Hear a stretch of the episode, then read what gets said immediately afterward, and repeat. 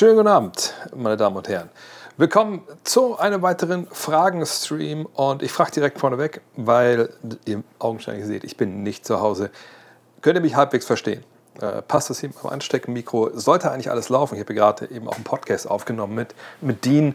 Von daher ähm, eigentlich alles gut, aber ich bin ein bisschen nervös, wenn ich hier ähm, außerhalb meiner Studiogefilde bin, wo alles ja, haarklein geplant ist. Ihr kennt das. Das ist Perfektion in, in Reinkultur. Ähm, deswegen, also wenn ihr mich gut hört und äh, euch das nicht stört, dass es hier jetzt heute nicht 4K ist, obwohl es normalerweise auch nicht in 4K rausgeht, dann würde ich anfangen mit dem Fragenstream. Ja, schönen guten Abend. Ähm, ich bin in New York City, das habt mitbekommen, das habe ich mehrfach in, äh, in die Beschreibung von dem Stream äh, geschrieben. Und ich bin in meinem Hotel hier, vielleicht können wir noch einmal einen Rundgang machen, nochmal aus dem Fenster schauen. Das ist eigentlich ganz schön hier direkt ähm, quasi so äh, in der westlichen Ecke vom Times Square.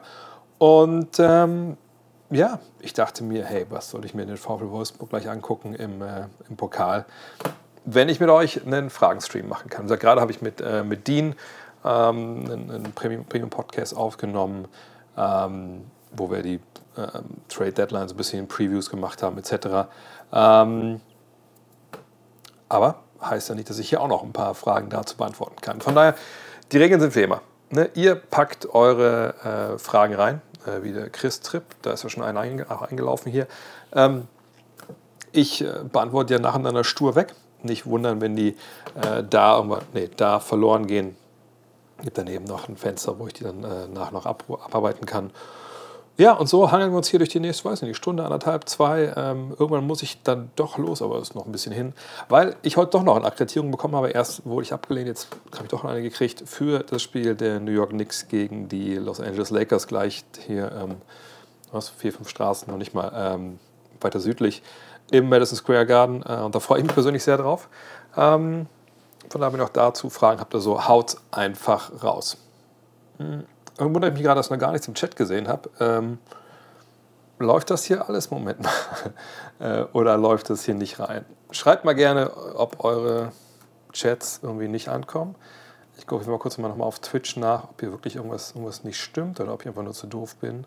Oder ihr einfach sagt, nee, heute, heute schreiben wir nichts, weil ist mies, das kann ja auch passieren. Ähm, ich gucke da einmal schnell nach, äh, wenn es denn kommt hier.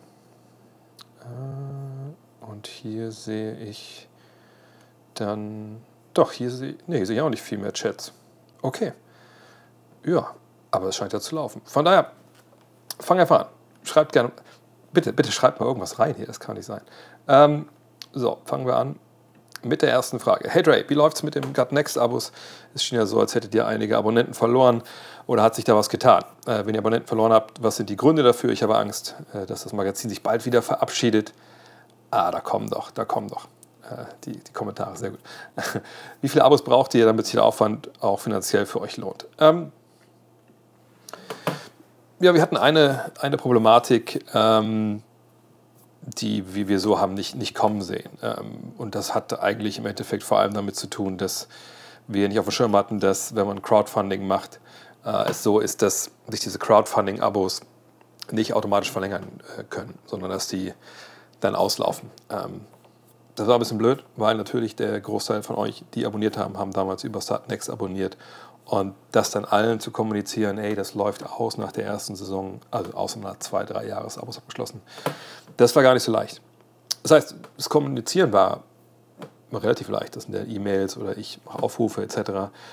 Aber dann jeden von diesen ne, über 4000, obwohl, ja, ich weiß nicht, wie viel es auf der Website waren, ich glaube 3000, noch was, die alle zu erreichen und, und bei allen dann klar zu fahren, okay, bitte äh, checkt das, äh, kommt bitte hin macht es neu.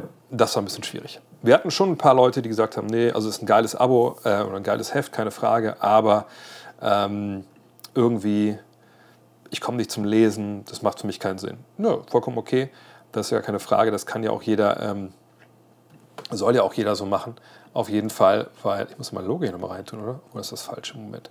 Ähm, ist ja vollkommen äh, klar, gar keine Frage, das ist ja auch, ähm, ist auch das Falsche. Na egal, hauen wir einfach mal rein.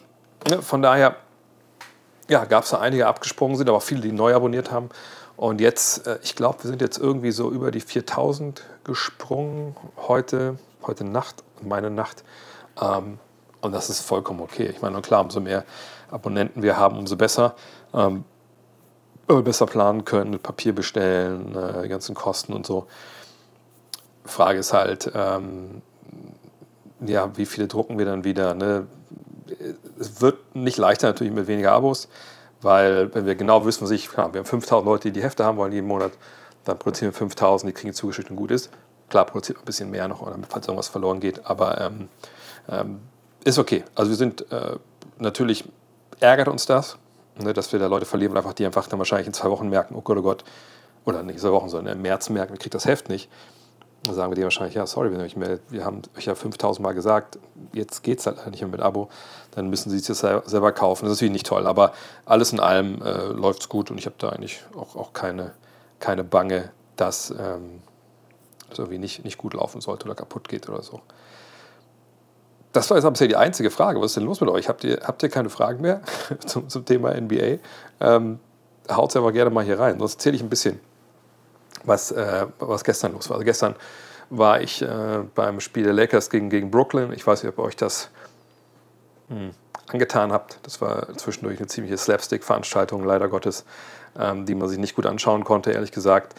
Ähm, aber natürlich war ich da, um eigentlich nochmal mit Dennis zu sprechen. Ihr habt mitbekommen, natürlich in L.A hat das nicht funktioniert. Ne? Da hatte ich ja den äh, Wunsch hinterlegt, dass wir sprechen. Er hatte auch Bock und dann geht darauf, dass immer die Repräsentanz auch dann, ähm, naja, und dann haben wir es halt nicht hinbekommen. Ähm, dann dachte ich, okay, jetzt habe ich hier nochmal die Möglichkeit, aber mir war auch klar, es ist Game Day und heute auch Game Day. Da ist in der Regel eigentlich nicht großartig Platz, nochmal sich eine Stunde mit jemandem hinzusetzen. Ähm, und so ja, habe ich gestern dann gedacht, ich komme zur Halle und dann ja, spreche mit ihm in der Kabine. Aber es war dann wie so oft, es gibt diese Einteilung hier in Tier 1 und Tier 2. Äh, ne, Journalisten, also Tier 1 heißt, man darf in die Kabine gehen, Tier 2 heißt, man darf nicht nur das Spiel gucken und zu den Pressekonferenzen gehen. Und ich war wieder Tier 2, was ein bisschen schade war. Und dann habe ich im Endeffekt dann draußen vor der Kabine auf, auf Dennis gewartet und ähm, äh, ja, über anderthalb Stunden, glaube ich auch. Was aber auch nachvollziehbar ist. Natürlich immer wie Dennis, ähm, back to back vor der Tür ne, auch ein paar schwere Minuten gegangen gestern, dass der natürlich dann äh, sich so viel Treatment macht und so, ist ja klar. So, und auch mehr als zu Hause sicherlich, wenn man auf so einem Roadtrip ist. Ähm, naja, und dann hat er natürlich dann ewig gedauert, bis er dann rauskam.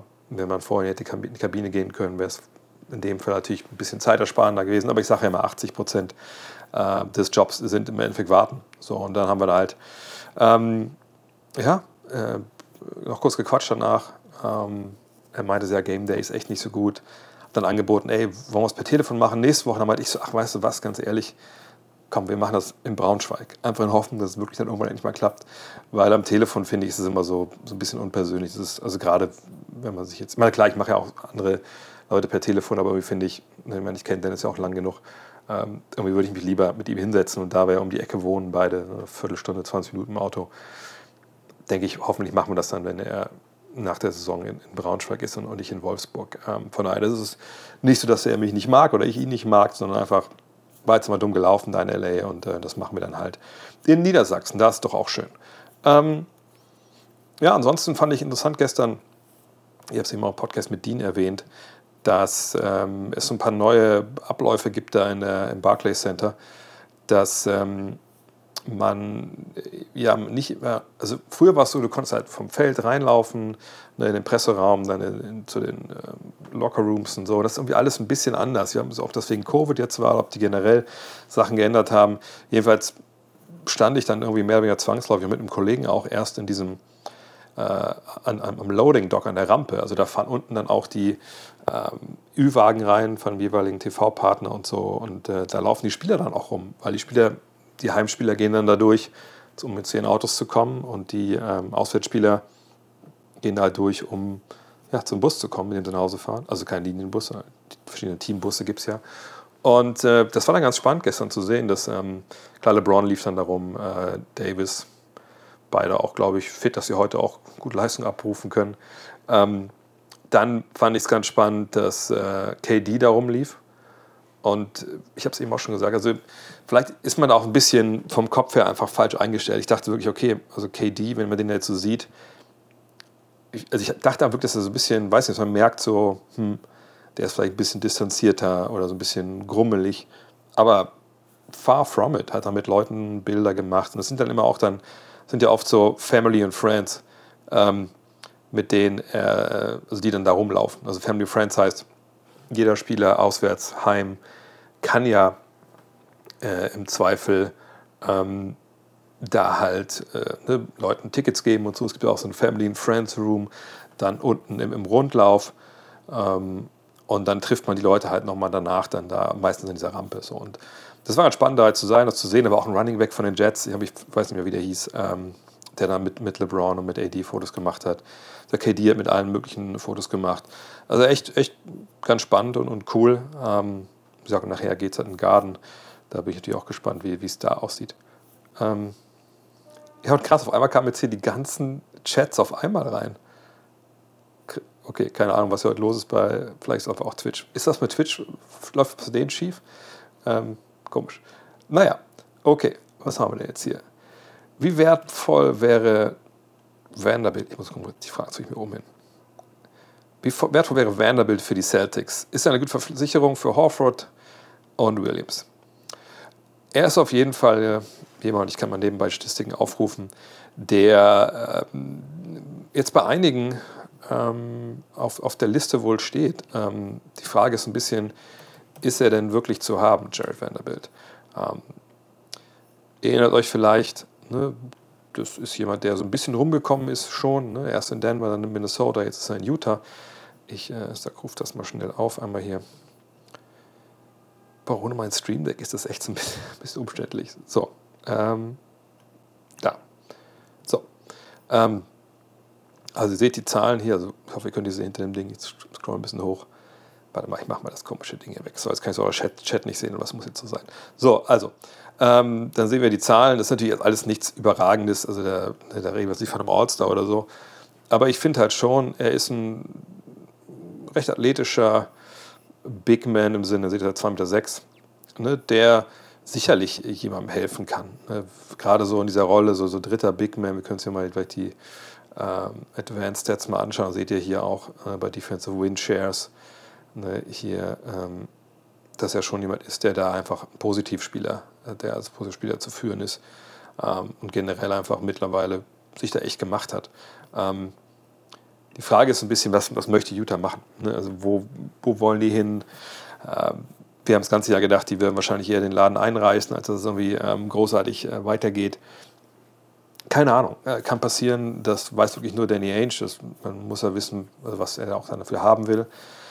Aber irgendwie, weiß ich nicht, ist, also ich glaube, Vanderbilt wäre wahrscheinlich ein bisschen zu teuer, würde ich sagen, so als junger Spieler.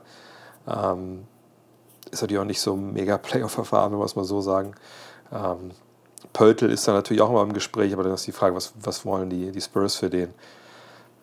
Vanderbilt wäre sicherlich okay, wenn man ihn bekommt, aber es kommt auf den Gegenwert an. Ne?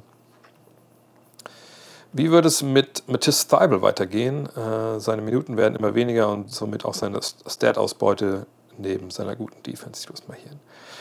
Ja, ich habe ihn ja ähm, auch ähm, jetzt kommentiert am Wochenende beim Spiel gegen Denver.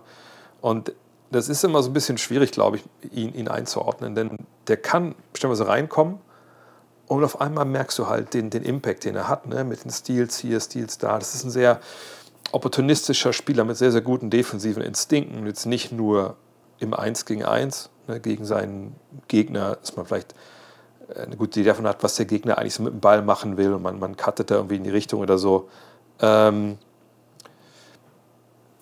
keine Ahnung. Ne? Ähm, das ist vielleicht auch ein bisschen, ähm, bisschen schwer zu beschreiben manchmal, aber ich glaube, er ist jemand, der einfach in der, im Halbfeld viel antizipiert und, und viel einfach auch ähm, voraussehen kann, was passiert. So, was man oft natürlich auch in der Defense, äh, in der Offense halt von, von Starspielern so äh, sagt, dass man da sieht, okay, die haben halt, ähm, die sehen zwei, drei Spielzüge nach vorne. Und das finde ich, macht bei ihm, macht er in der Defense. Natürlich die Defense ein bisschen schwieriger, ne, weil du den Ball nicht selber hast und du musst halt reagieren. Aber da finde find ich stellenweise wahnsinnig gut. Und ist natürlich auch wirklich an, am, am, Ball einfach eine, eine Pest so. Wir sind aber normal aber an einem Punkt in der NBA oder generell im Weltbasketball, dass, ähm, naja, defensiv kannst du viel bringen und gerade als Flügel auch sehr, sehr viel bringen. Aber es kommt irgendwann der Punkt, wenn du offensiv einfach deinen, deinen Mann nicht stehen kannst, dann ähm, wird es halt sehr schwer. Ne? Dann, dann bist du auf einmal ähm, ein Kochstream, genau. Dann, dann bist du auf einmal nicht mehr haltbar, wenn du deinen Dreier nicht triffst, wenn du vorne nicht gefährlich bist, wenn dich keiner verteidigt und dann ne, der, der Gegner dann äh, 5 gegen 4 verteidigen kann. Und äh, das wird dann zur Belastung. Das ist, das ist ein bisschen das Gleichgewicht, was man, ähm, was man da jetzt finden muss in, in, in Philadelphia. Und äh, beneide ich Doc Rivers, ehrlich gesagt, gar nicht wirklich drum.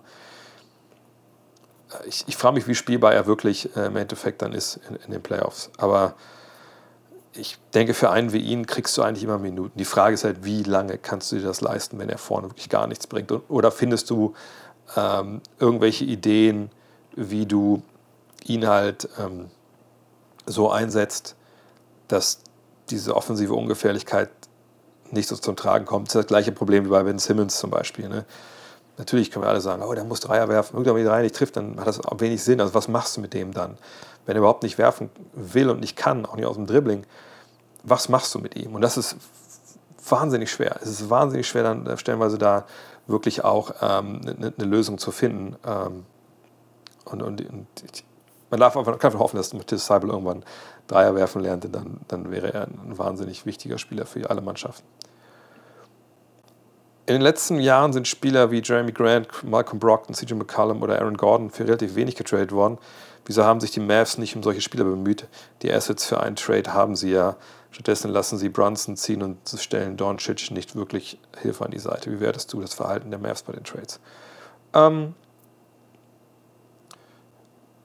gut, ich meine, jetzt mal gucken, wen wir da jetzt äh, haben auf der Liste. Ich mache es ein bisschen kleiner hier. Dann haben wir, ähm, fangen wir mal hinten an.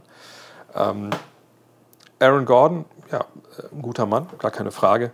Äh, ne, wir sehen jetzt gerade in, in, Denver, wie wichtig er sein kann defensiv und wenn er offensiv so klickt, wie es momentan tut. Ne, er muss erstmal lernen, wie das ist, mit Nikola Jokic zu spielen. Dann, ähm, da muss man sagen, ja, dann äh, ist er natürlich wahnsinnig wichtig. Allerdings muss man auch sagen, gut, vorher in, ähm, in Orlando war er jetzt nicht über jeden Zweifel erhaben. Ne? Also Dreierquote war nicht so geil. Ähm, man konnte schon sehen, dass eventuell diese Rolle auch zu groß war, äh, die sie ihm da äh, zugeschrieben hatten. Aber das Problem ist nicht immer, und das geht gleich für alle hier auf, auf, auf, auf dieser äh, Liste, ähm, naja, äh, du weißt, wir wissen ja nicht, wir wissen alle nicht, haben sich die Mavs bemüht oder nicht. Also das ist schon mal einfach die Grund, die Grundannahme, die man eigentlich so nicht machen darf. Ne, man kann fragen, warum haben sie die nicht geholt? Ne? Aber da darf eigentlich nicht die, Grund, die Grundfrage sein, warum haben sie sich nicht bemüht? Das wissen wir nicht. Es kann sein, selbst wenn die gesagt haben, wir haben uns nicht bemüht, kann es sein, dass sie sich bemüht haben und mitgeboten haben und es war einfach nicht genug. Ähm, ne, aus, aus welchen Gründen auch immer. Ob wir jetzt vielleicht gegenüber gedacht haben, äh, die Spieler, die ihr da reinpacken wollt in die Deals, ähm, die, die sind nichts für uns. Oder dass ähm, Dallas gesagt hat, okay, die Spieler, die ne, wir da reinpacken müssen, die, die wollen wir eigentlich behalten, also die brauchen wir für, für unseren Neuaufbau. Ähm, es kann auch gut sein, ich weiß nicht jetzt, ne, inwiefern äh, die, die Erstrunden-Picks, die ja auch stellenweise für andere Spieler abgegeben wurden, äh, inwiefern die dann ähm, schon weg waren und dann nicht einfach nicht verfügbar waren und das hat dann die Gegenseite einfach Ne? Aber Pix wollte die vielleicht in den nächsten ein, zwei, drei Jahren sind, nicht erst down the road. Ähm, aber sagt bei Gordon, wenn man jetzt mal das Hahn Suppe suchen will bei ihm, dann muss man sagen, gut, der hatte keine Dreier, äh, die Dreierquote war einfach nicht so gut. Ähm, ich gucke mal kurz nach, wie hoch sie war in der Zeit, ähm, dass man sagt hätte, okay, also, ne, also wir brauchen neben, neben, äh, neben dem guten Luca einfach Spieler, die einen Dreier treffen und äh, wir geben jetzt da nicht wirklich Geld für ab, für, für äh, Assets für ab, für jemanden, der, das sehe ich hier gerade, in seiner Zeit in Orlando hat er getroffen äh, ja, 31,9 Prozent. So, ähm, ne, das ist halt dann, ne, kann ein Grund gewesen sein. CJ McCollum war halt wahnsinnig teuer, muss man sagen. Ne, viel, viel Geld hat er verdient. Ähm, da weiß ich jetzt nicht, ob man den Gegenwert so hätte haben können, zusammenschustern können mit den Gehältern, Hätte sicherlich irgendwie funktioniert, äh, aber auch da ist dann die Frage, was wollte die Gegenseite eigentlich haben? Ähm, Picks genau das Gleiche. Und McCollum, ich bin, äh, ich glaube, wenn ihr hört habt, wie ich, da, wie ich dann kommentiere, auch mal, wenn ich, äh, ich Portland kommentiert habe oder jetzt halt New Orleans. Hm. erst am Wochenende wieder, ähm, dass ich bin ein riesiger Fan von seinem Spiel, weil er so ein Oldschool-Spieler hat, ne, in allen drei Leveln, Dreier, Mitteldistanz, aber eben auch zum Korb gehen kann mal. Ich liebe, wie der Typ spielt, ne, ist ein Throwback, aber ich würde, und das sehe ich auch zum Beispiel bei New Orleans, ich würde wirklich mich so aus dem Fenster lehnen zu sagen, ähm, mit dem wirst du wahrscheinlich nicht Meister, wenn der viel spielen muss. Ähm, kann sein, dass mir einfach diese, diese Horrorbilder damals, er und Damian Lillard zusammen in einem Backcourt, vor allem die damals gegen die Warriors zum Beispiel, aber auch nicht nur gegen, gegen, gegen Golden State, dass mir das so ein bisschen nachhaltig negativ beeinflusst hat, dass ich sage, okay, du kannst eigentlich mit so einem Leichtbauguard, der so eine defensive Sollbruchstelle ist, kannst du eigentlich nicht großartig was gewinnen. Und wenn du dann auch ihn mit Luca Pass, also zwei Leute, die defensiv vielleicht nicht unbedingt die größten Ansprüche erfüllen, ob das so eine Kombination ist, so sehr ich den Typen feier, ähm, einen Titel zu holen, ist auch schwer. Brockton, muss man sagen, war natürlich über die Jahre wahnsinnig viel verletzt. Ähm, ganz, ganz selten wirklich mal viele Saisons gespielt und muss mal abwarten, was er jetzt da in Boston macht. Aber natürlich hätte man den Gamble eingehen können, weil das ist ein Spieler, der dir auf jeden Fall helfen kann. Und Jeremy Grant, das ist eine sehr, sehr gute Frage. Aber da denke ich, ehrlich gesagt, wenn ich mich richtig erinnere, nicht, dass die Mavs da nicht Interesse hatten. Ich glaube, da gab es auch äh, Gespräche, oder zumindest Gerüchte, hat aber nicht geklappt. Äh, und so ist es ja nun mal. Das ist ja das Ding. Und deswegen, es gibt diese drei Wege, ein, ein Team aufzubauen oder ein Team zu verbessern, sagen wir mal. Vier mit Buyouts. Aber wenn wir mal traditionell denken, haben wir halt Trades, wir haben Free Agency und wir haben die Draft. So, und in zwei von diesen drei Wegen kannst du selber dein Glück nicht erzwingen. Ne, wenn ich, die, wenn ich drafte, kann ich mir an der Stelle, wo ich bin, einen von den Spielern aus dem Pool aussuchen. Da kann mir keiner was sagen. Der Spieler kann nichts sagen. Der Spieler kann nicht sagen, ich will nicht bei dir spielen. Dann sagst du, ja, Junge, aber guck mal, guck mal in die in, in CBA. Wenn du nicht bei mir spielst, dann hast du vor allem ein Problem, weil du erstmal kein Basketball spielen darfst. In der NBA. Kannst gerne in die Fieber gehen, aber die Rechte liegen bei mir. So. Ähm, und ähm, das Ding ist einfach, ähm, ne, wenn du halt einen Trade oder eine Free Agency ähm, nutzen willst, verschiebe ich alles, ähm, dann bist du immer darauf angewiesen, dass äh, jemand anders sagt, ja klar, also entweder die Trade-Partner oder der Spieler, der eben äh, vertragsfrei ist. Und das ist dann einfach immer auch eine Geschichte, wo man einfach nicht weiß, was, ähm, was, also, ne, was, was will der. Ne? Von daher, ähm, das, ich, ich würde nicht sagen, die haben sich nicht bemüht, ich würde aber auch nicht sagen, dass jeder von diesen Spielern über jeden Zweifel erhaben war. Und dann sind es eben diese Entscheidungen, die dann Front Office treffen muss. Und die wird es auch gerade geschrieben. Also bei Posingis haben sie es ja probiert, trotz der Red Flags und der Verletzung und so. Aber weil man dachte, das ist der perfekte Spieler neben Luca, ne, 2 Meter 20, Dreierschütze, Ringbeschützer. Das war ja auch von der Theorie her wahnsinnig gut. Hat halt nur in der, in der Realität nicht geklappt. Eben auch, weil die beiden ja vor allem wohl spielerisch dann nicht zurechtkamen, weil äh, Biel, äh, Biel sage ich schon, äh, weil Posingis mehr wollte von seiner Rolle oder andere Rolle haben wollte. Aber das weißt du eben vorher auch nicht. Es sind ja oft immer auch Menschen, die da spielen und, und nicht NBA 2K oder so. Äh, wie oft warst du schon im MSG und ist der MSG für dich die geschichtlich größte Arena, die es gibt? Hm, äh, wie oft? Äh, ich weiß es ehrlich gesagt nicht. Zum ersten Mal war ich 2001 hier. Ähm, Nee, Quatsch, zum ersten Mal war ich 1998 hier, äh, da aber zum NIT-Halbfinale auf dem Weg äh, nach Atlanta hatten wir so einen Gabelflug. Ähm, und da waren wir ein paar Tage hier und haben halt äh, College geguckt und dann sind wir runter, haben halt Jordan damals gesehen bei diesem riesigen Spiel, mit diesen 62.000 Zuschauern. Mhm. Und ähm, ja, da war ich zum ersten Mal, dann äh, das Jahr drauf, dann hier für ein Spiel oder zwei, ich glaube ein Spiel vom All-Star Weekend 2001 in Washington DC. Ähm, dann hatten wir über die Jahre ja die Trips hierher, Hardcore-Trips etc. Ähm, also ich, wenn ich es besser wüsste, würde ich sagen, ich war bestimmt schon bei 30 Spielen oder so im Madison Square Garden. Also wenn das mal, es kann auch mehr sein. Ich meine, gut, seit, seit zehn, seit mehr als, sagen wir seit zehn Jahren, jedes Mal einmal her, ähm, dann eigentlich jedes Jahr immer mindestens zwei Spiele hier. Ja, wahrscheinlich sind es eher sogar 40 Spiele. Ähm, die geschichtlich größte Arena, die es gibt, ähm, also wir Fußballstadion mal außen vor lassen, denke ich, oder Olympiastadien oder so, ähm, ist wahrscheinlich schon, schon sehr, sehr nah dran. Ähm, aber weil super viel passiert ist, wenn man im Garten ist, es gibt ja ganz schön diesen Ring, ich weiß, wie heißt der denn? Ring, nicht Ring of Honor, aber da, wo quasi für jeden Tag im Jahr ist dann ein Event abgetragen, was im Madison Square Garden war. Und alles, also nicht alle super knallharte Superstar-Momente, aber eine Menge sind dabei. Ähm, von daher deswegen wahrscheinlich schon. Aber wenn es nur um Basketball gehen würde, muss man sagen, boah, ich meine, klar, Willis Reed und so, aber da würde ich sagen, da würde ich andere, äh, andere Hallen mittlerweile auf jeden Fall ähm, vorziehen.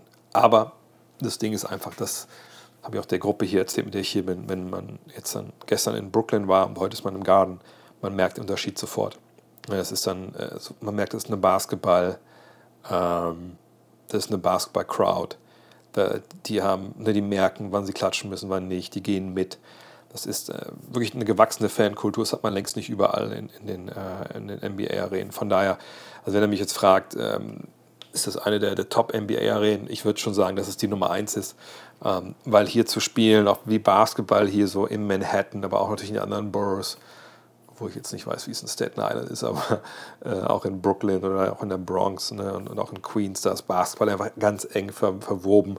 Und hier in Manhattan einfach nochmal doppelt und dreifach, weil einfach nicht der Platz ist für, Footballfelder oder sowas. Ne? Klar gibt es ein paar Baseball-Diamonds, aber Basketball ist hier an, an jeder Ecke und deshalb ähm, ist das schon für mich hier die, die Arena mit dem, mit dem größten Flair auf jeden Fall.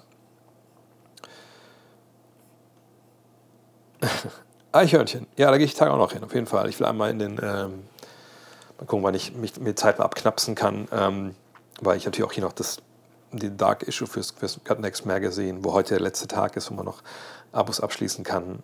Ähm, also könnt ihr natürlich gerne nebenbei machen.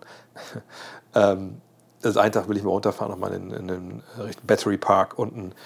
Ich weiß nicht, ob ich nochmal äh, Staten Island Ferry, das ist ja ganz schön, man kann ja runterfahren umsonst nach Staten Island mit der Fähre, kann dann, kriegt dann, kommt direkt an der Freiheitsstadt vorbei und dann kann man wieder zurückfahren. Obwohl, da ist gar mittlerweile so ein Outlet sogar, aber naja. Ähm, aber das ist schon arschkalt momentan, ehrlich gesagt. Ähm, ähm, aber ich war einmal in Battery Park, weil ich auch nochmal in Trinity Church wollte ihr wisst ja, ich bin, ich bin dieser, dieser Hamilton-Fan und der ist wieder beerdigt. Ich wollte mir das gerade mal angucken. Ey, was weiß ich, ich bin ein Fanboy, was soll ich machen? ähm, dann werde ich sicher ein paar Eichhörnchen füttern. Und vielleicht streame ich das live, mal gucken. Ähm, Servus. Haben die Sixers am Samstag in der zweiten Halbzeit gezeigt, wie man Joker erfolgreich verteidigen kann? Sie haben es zumindest in diesem Spiel gezeigt. Um es euch zu erklären, wenn ihr es nicht gesehen habt. Ähm, in der zweiten Halbzeit hat Doc Rivers umgestellt mit seiner Mannschaft gegen Denver, dass man eben nicht Embiid gegen äh, Jokic hat verteidigen lassen, sondern PJ Tucker. Und PJ Tucker hat das gemacht, wie PJ Tucker das macht. Äh, einfach in die Hose gestiegen quasi von, von Jokic, ähm, ganz, ganz eng rangegangen, Druck gemacht ohne Ende. Und wenn Jokic dann vorbei ist an Tucker, wenn er zum Korb gehen wollte, da war Embiid immer als Hilfe da. Und damit hatten dann die Nuggets schon so ihre Probleme. Und das hat das Spiel auch im Endeffekt ähm, gekippt, würde ich sagen. Ne? Auch natürlich war, dass Embiid natürlich wahnsinnig gut war und einfach seinen ganzen Frust über die Nicht-Starter-Nominierung fürs All-Star-Game und, und vielleicht auch den, den Tenor momentan, dass ähm, der gute Nikola Jokic im MVP-Rennen klar vor ihm liegt. Das hat er alles an, an den Nuggets da äh, ja, ausgelassen und war einfach wahnsinnig stark. Und wenn er immer so spielen würde, wäre er natürlich wahrscheinlich auch der MVP. Ähm, aber was man da gesehen hat in dieser zweiten Halbzeit, das ist eben auch so der, ja, der, der klassische, sage ich mal, Regular Season Basketball. Also was meine ich damit? Ich bin mir relativ sicher, dass die Sixers diesen Plan nicht in der Halbzeit auf einmal irgendwie, keine Ahnung, ich glaube, die waren auf Reddit am gelesen in ihrem Forum, oh, da schlägt jemand vor, dass PJ Tucker äh, gegen Jokic verteidigen soll, dann kann Embiid da unten die Hilfe geben. Das ist gar keine so uncoole Idee, wollen wir das probieren in der zweiten Halbzeit. Sondern ich glaube schon, dass das ein Plan war, den man einfach schon mal, ich weiß, wir haben es auch schon mal gespielt, ich sehe ja nicht alle Sixers-Spiele natürlich, ähm, aber es ist ein Plan, war, man sagt, okay, wir machen das jetzt mal so. Und wir haben es ja im Schulrun auch schon durchgegangen und hat halt funktioniert. So. Und das Problem ist natürlich dann, in solchen Partien ist es dann manchmal relativ schwer für die Gegenseite oder schwerer als in den Playoffs, wenn du dann Zeit hast zwischen Partie 1, 2, 3, 4, ähm, da dann direkt einen Adjustment, also einen Konter zu fahren. Weil du vielleicht erstmal auch denkst, okay, das ist erstmal gar kein Problem. Ähm, da können wir erstmal schauen, äh, das kriegen wir gleich hin, ne? die Jungs regeln das selber. Und bis du dann merkst, dass es wirklich ein Problem ist, dann ist vielleicht schon dritte, vierte Viertel äh, oder dritte Viertel fast rum, vierte Viertel angefangen. Äh, ja, und auf einmal kriegst du kriegst nicht mehr rein, der Rhythmus verloren ist, etc. Ähm, aber das wäre eben das Geile, in der Playoff-Serie kann man darauf reagieren, von, von Spiel zu Spiel. Ähm, man kann den Nikola Jokic sicherlich so verteidigen, aber da kommt wieder der alte Spruch, Basketball ist kein Tennis. Ähm, und ich sage ja, das Große am Joker ist halt, dass er ein Spieler ist, der dich fragt, so, was soll ich heute machen, um dich zu schlagen? Ach, ich soll heute 40 Punkte machen? Okay, mache ich. Ach, also soll ich nicht, weil du mich doppelst? Ja, dann passe ich halt an meine Jungs, können alle werfen, dann mache ich halt nur 20 Punkte. Aber die knallen euch 40% ihrer Dreier rein, dann gewinnen wir auch. So, ähm, von daher, wenn man sieht, dass sich konzentriert wird auf einen Akteur, auf den Star, auf das zentral geschnittene Offensive, so wie wir es da gesehen haben, dann musst du eigentlich wissen, okay, alles klar, wir manipulieren das jetzt so, diese Maßnahme gegen äh, Jokic, dass Freiraum entstehen für vor allem Jamal Murray, für Aaron Gordon, vor allem auch für Michael Porter Jr. Und da hat man, glaube ich, in der zweiten Halbzeit nicht so einen richtig guten Job gemacht. Ähm, und ich denke aber, dass man das sicherlich hinbekommen kann. Aber dass jetzt so eine Blaupause war, wie man Nikola Jokic stoppt, das sehe ich nicht. Ähm, weil die Kombination Tucker und Embiid, also das haben wirklich nicht viele Leute. Also ich könnte mir vorstellen, dass wenn man sagt, keine Ahnung, ähm, Antetokounmpo verteidigt so gegen Jokic und da steht Lopez. Das kann auch so eine Kombo sein. Ähm, aber viele fallen mir da ehrlich gesagt nicht ein. Ähm, wie würdest du die Bucks-Aufstellung bilden in einer Playoff-Serie mit den 76ers? Finde nämlich, Janis als Fünfer würde gegen die Sixers besser passen als Lopez. Ähm, das äh, kommt ganz drauf an, wann wir im Spiel sind, also wer auf dem Feld steht. Diese absolutistischen Aussagen treffen in der Regel nicht das Ziel.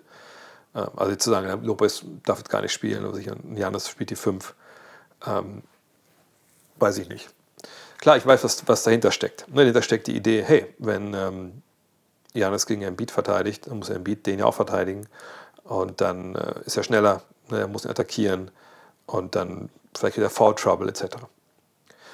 Ist sicherlich auch ne, was, was man durchaus angehen kann. Ähm, ich sage auch nicht, dass die äh, Bugs unbedingt äh, mit, mit zwei Big Men starten, wenn es gegen ähm, Philly wirklich in der Playoff-Serie geht. Was ich zu bedenken geben würde, äh, ist aber, dass, naja, ähnlich wie jetzt gegen Jokic, Embiid muss ja gar nicht gegen Janis verteidigen. Ne? Also jetzt mal vorstellen, ah, wer ist denn bei den Bucks? Sagen wir mal bei den Bucks spielen. Ich muss mal kurz mal das Line-Up aufsuchen. Ähm, also sagen wir mal bei den Bucks, wenn man guckt, wer gerade die meisten Minuten hier spielt, oder ne, wer in den ähm, in der ersten, sagen wir mal, es, es ist so, dass sie wirklich spielen mit ja, ähm, Holiday, Middleton, Lopez und Grayson Allen. Ist das dann so die, die Aufstellung? Dann würde ich auf jeden Fall auch wieder schauen, dass ich wahrscheinlich PJ Tucker gegen ähm, äh, verteidigen lasse erstmal. Und dann würde ich gucken, okay, wer ist denn der schlechteste Werfer jetzt? Ich meine, die treffen eigentlich ihre Dreier natürlich relativ gut. Aber was ich, wenn Pat Connaughton dann vielleicht statt Grayson Allen so drin wäre, würde ich sagen, stellen wir den erstmal dahin. Oder Chris Middleton nicht in die Spur kommt, der trifft ja momentan nicht mal 30% seiner Dreier. Das wird sich noch ändern, glaube ich, aber sagen wir mal, er hat immer noch einen Slump. Da würde ich ihn gegen ihn stellen erstmal und so und würde irgendwie dann auch wieder das so regeln. Ähm, von daher, nee, ich würde wahrscheinlich erstmal traditionell anfangen und dann das anpassen, je nachdem, wie sich auch die Taktiken von beiden so, so einstellen. Aber dass Janis natürlich auf der 5 spielen wird in jeder Serie, äh, ist, ist eigentlich vollkommen klar. Aber ich würde nicht von Anfang an sagen, hey, wir, wir gehen klein in dem Sinne, dass wir halt nur noch mit einem, weil auch was wäre die Alternative? Wer kommt denn dann aufs Feld? Noch Bobby Portis oder so? Das ist ja auch wieder defensiv nicht, nicht das Gelbe vom Ei. Nee, ich glaube nicht, dass das ähm, von Anfang an so eine, so eine gewinnbringende Taktik wäre, glaube ich. Ähm, was haben wir denn noch? Äh, die letzten Jahre habe ich kaum Nugget-Spiele gesehen. Was macht Jokic zu einem so unfassbar guten und dominanten Spieler? Puh, ähm, ja, eigentlich alles. Ne? Also an allererster Stelle würde ich seinen überragenden Basketball-Intellekt ähm, stellen. Ne? Das ist jemand, der die ganze Zeit weiß, was passiert, ähm, super kreativ ist, der eben auch Pässe spielt, die andere Spieler können natürlich spielen. Ich meine, Passen hat ja eigentlich relativ wenig mit, mit Skill zu tun. Ja? Den Ball in beide Hände zu nehmen und dann, also als halbwegs trainierter Basketballer, was ich an, an die Wand zu spielen, äh, was ich, wo ein, wo ein Kreis ist, der was ich 30 cm breit ist, das ist nicht das Thema. Das kann jeder. Ne? Das kann, kann jeder, wahrscheinlich jeder B-Jugendlicher. Ähm, aber zu verstehen, wann man passt, wo Möglichkeiten sind, das ist natürlich die große Kunst. Und dann auch unter Druck diese Pässe anzubringen, das ist halt das Ding. Ne? Auch das Händchen zu haben für einen Lob und so, das ist ja dann noch nicht so leicht. Aber dass man halt sagt, diesen Intellekt, Intellekt hat, das ist wichtig. Und den hat er. Der hat ja, also wie gesagt, wir reden oft von LeBron und so, aber das ist bei ihm, ähm, steht das, was das angeht, diese, diese Kreativität nichts nach. Dann aber kannst du natürlich passen, wie du willst, wenn du es nicht paaren kannst mit einer gewissen Gefahr, die du selber ausstrahlst. Und äh, wenn wir von seinem Level reden, eben auch da Dreierlinie, Zweierbereich und am Korb, dann kannst du der beste Passgeber der Welt sein, aber dann bringt dir wahrscheinlich relativ wenig, weil ne, dann bist du einfach nicht auf dem Level, was du brauchst, um, um MVP oder sowas zu werden. Naja, und ähm, der gute Nikola Jokic kann das alles. Ne, der gibt dir krasse Post-Moves, auch mit, wirklich mit, mit Power, mit Physis. Er gibt dir den Dreier. Er gibt dir Moves aus Mitteldistanz, ne, auch dann Drives zum Korb. Es ist einfach, was das angeht, der Junge ist einfach wahnsinnig, wahnsinnig toll ausgebildet. Ähm, und das Team drumherum ist ihm auch offensiv sehr, sehr versiert. Also wenn man die erst 15 mit Murray, mit Porter Jr., mit KCP, mit Gordon und ihm, jo, die können alle halt was machen vorne. Wenn du dann diesen, diesen Überspieler hast, sage ich mal, dieses, dieses Alpha-Tier, was zwangsläufig Löcher reißt, eben, keine Ahnung, weil gedoppelt werden muss, ähm, weil er einfach mit seinen Pässen Leute die Backdoor geht, bedient und so, dann wird es einmal unglaublich schwer, ähm, das alles dann so zu verteidigen, ähm, wie man es halt müsste. Und, und dann ist natürlich auch Jokic im Endeffekt dann um einiges besser. Und ich sehe gerade hier, dass Stream öfter hängt. Das kann natürlich sein, weil ich hier im Hotel bin und das Hotel-WLAN äh, relativ wenig mit dem zu tun hat, was ich zu Hause habe. Aber ich hoffe, es ist. Ansonsten, wenn ihr sagt, es geht gar nicht, würde ich es nochmal neu starten. Aber ich glaube nicht, dass es dann unbedingt besser wird. Ähm, abgesehen von Paolo und Matherin, wer ist dein Lieblingsrookie? Lieblingsrookie würde, ich weiß jetzt gar nicht, ob ich das so, so bezeichnen würde. Ähm, Lieblingsrookie schwierig. Ähm, ich überlege gerade mal,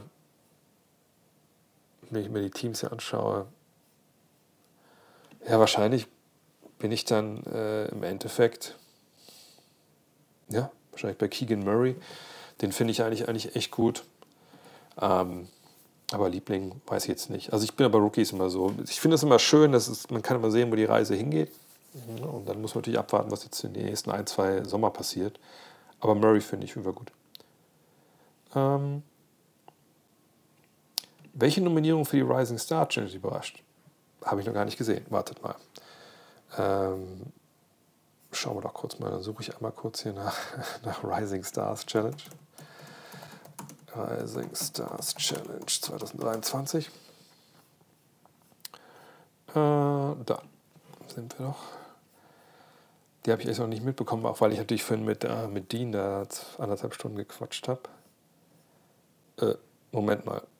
Hier steht, die sind noch gar nicht announced. Oder ist das, äh, weiß das die NBA nur noch nicht und Champs hat schon rausgehauen. Äh, 2023 Jordan Rising Stars. Ach hier, da steht es dann doch. Okay, da weiß die NBA, eine NBA-Seite nicht, was die andere tut. Ähm, also, Rookies. Banquero, Duran, Griffin, Ivy, Kessler. Kessler ist auch gut, muss man sagen. Einfach defensiv aber wahnsinnig beschlagen.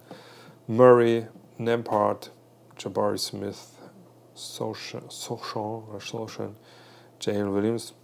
Ja, weiß ich nicht, sei jetzt irgendwie eine großartige Überraschung dabei. Ähm, wüsste jetzt ehrlich gesagt gar nicht. Alvarado, Scotty Barnes, Josh Giddy, Jalen Green, Quentin Grimes, Bones Highland, Evan Mobley, Trey Murphy, Alperen Schengen und Franz Wagner. Ja, finde ich jetzt auch nicht so schlecht. Ach, und dieser sind G-League-Spieler noch mit dabei, oder was? Krass. Ich habe gar keine Ahnung, was da, was da abgeht, ehrlich gesagt, bei, bei diesen Rising Stars Sachen. Ich bin da so raus. Aber nö, ich weiß nicht. Also ich weiß nicht, fehlt euch da irgendjemand? Das wäre jetzt eins, was ich eventuell nochmal gucken müsste, wer fehlt. Aber alles in allem finde ich das eigentlich eine gute Wahl, oder? Hm, wann kommt die neue Folge Game, äh, Game of Thrones? Äh, Hall of Game Folge. Januar ist schon morgen vorbei. Ja, der Januar ist morgen vorbei. Leider mit meinem ganzen Reisestrapazen und so war das nicht so leicht, das jetzt alles durchzuspielen. Aber wir haben Clyde Drexler aufgenommen. Letzte Woche. Letzte Woche. Und habe ich mitgenommen auch. Und ähm, werde da halt äh, jetzt wahrscheinlich, ich habe es heute gesagt, äh, Donnerstag wollte ich es, glaube ich, habe ich mir auf den Plan geschrieben, dass ich es produziere ja, manchmal verschiebt sich es leider um ein paar Tage. Wie gesagt, wenn ich auch in den USA bin, das ist immer ein bisschen schwer. Jetzt gerade einem, wir haben es ja sogar geschafft auf der West Coast, als ich da war, haben wir ähm, Marriage aufgenommen. Aber ähm, ne, wenn, man dann, wenn ich dann fliege, sind wir zwei Tage immer schon weg, wo ich eigentlich das nicht machen kann, weil ich ja da viel aus runterladen muss aus dem Netz und so. Äh, aber ja, kommt, kommt diese Woche. Keine Bange. Ähm, siehst du Porter Jr. und Murray? Also jetzt Keegan Murray oder was? Ähm, also Porter Jr.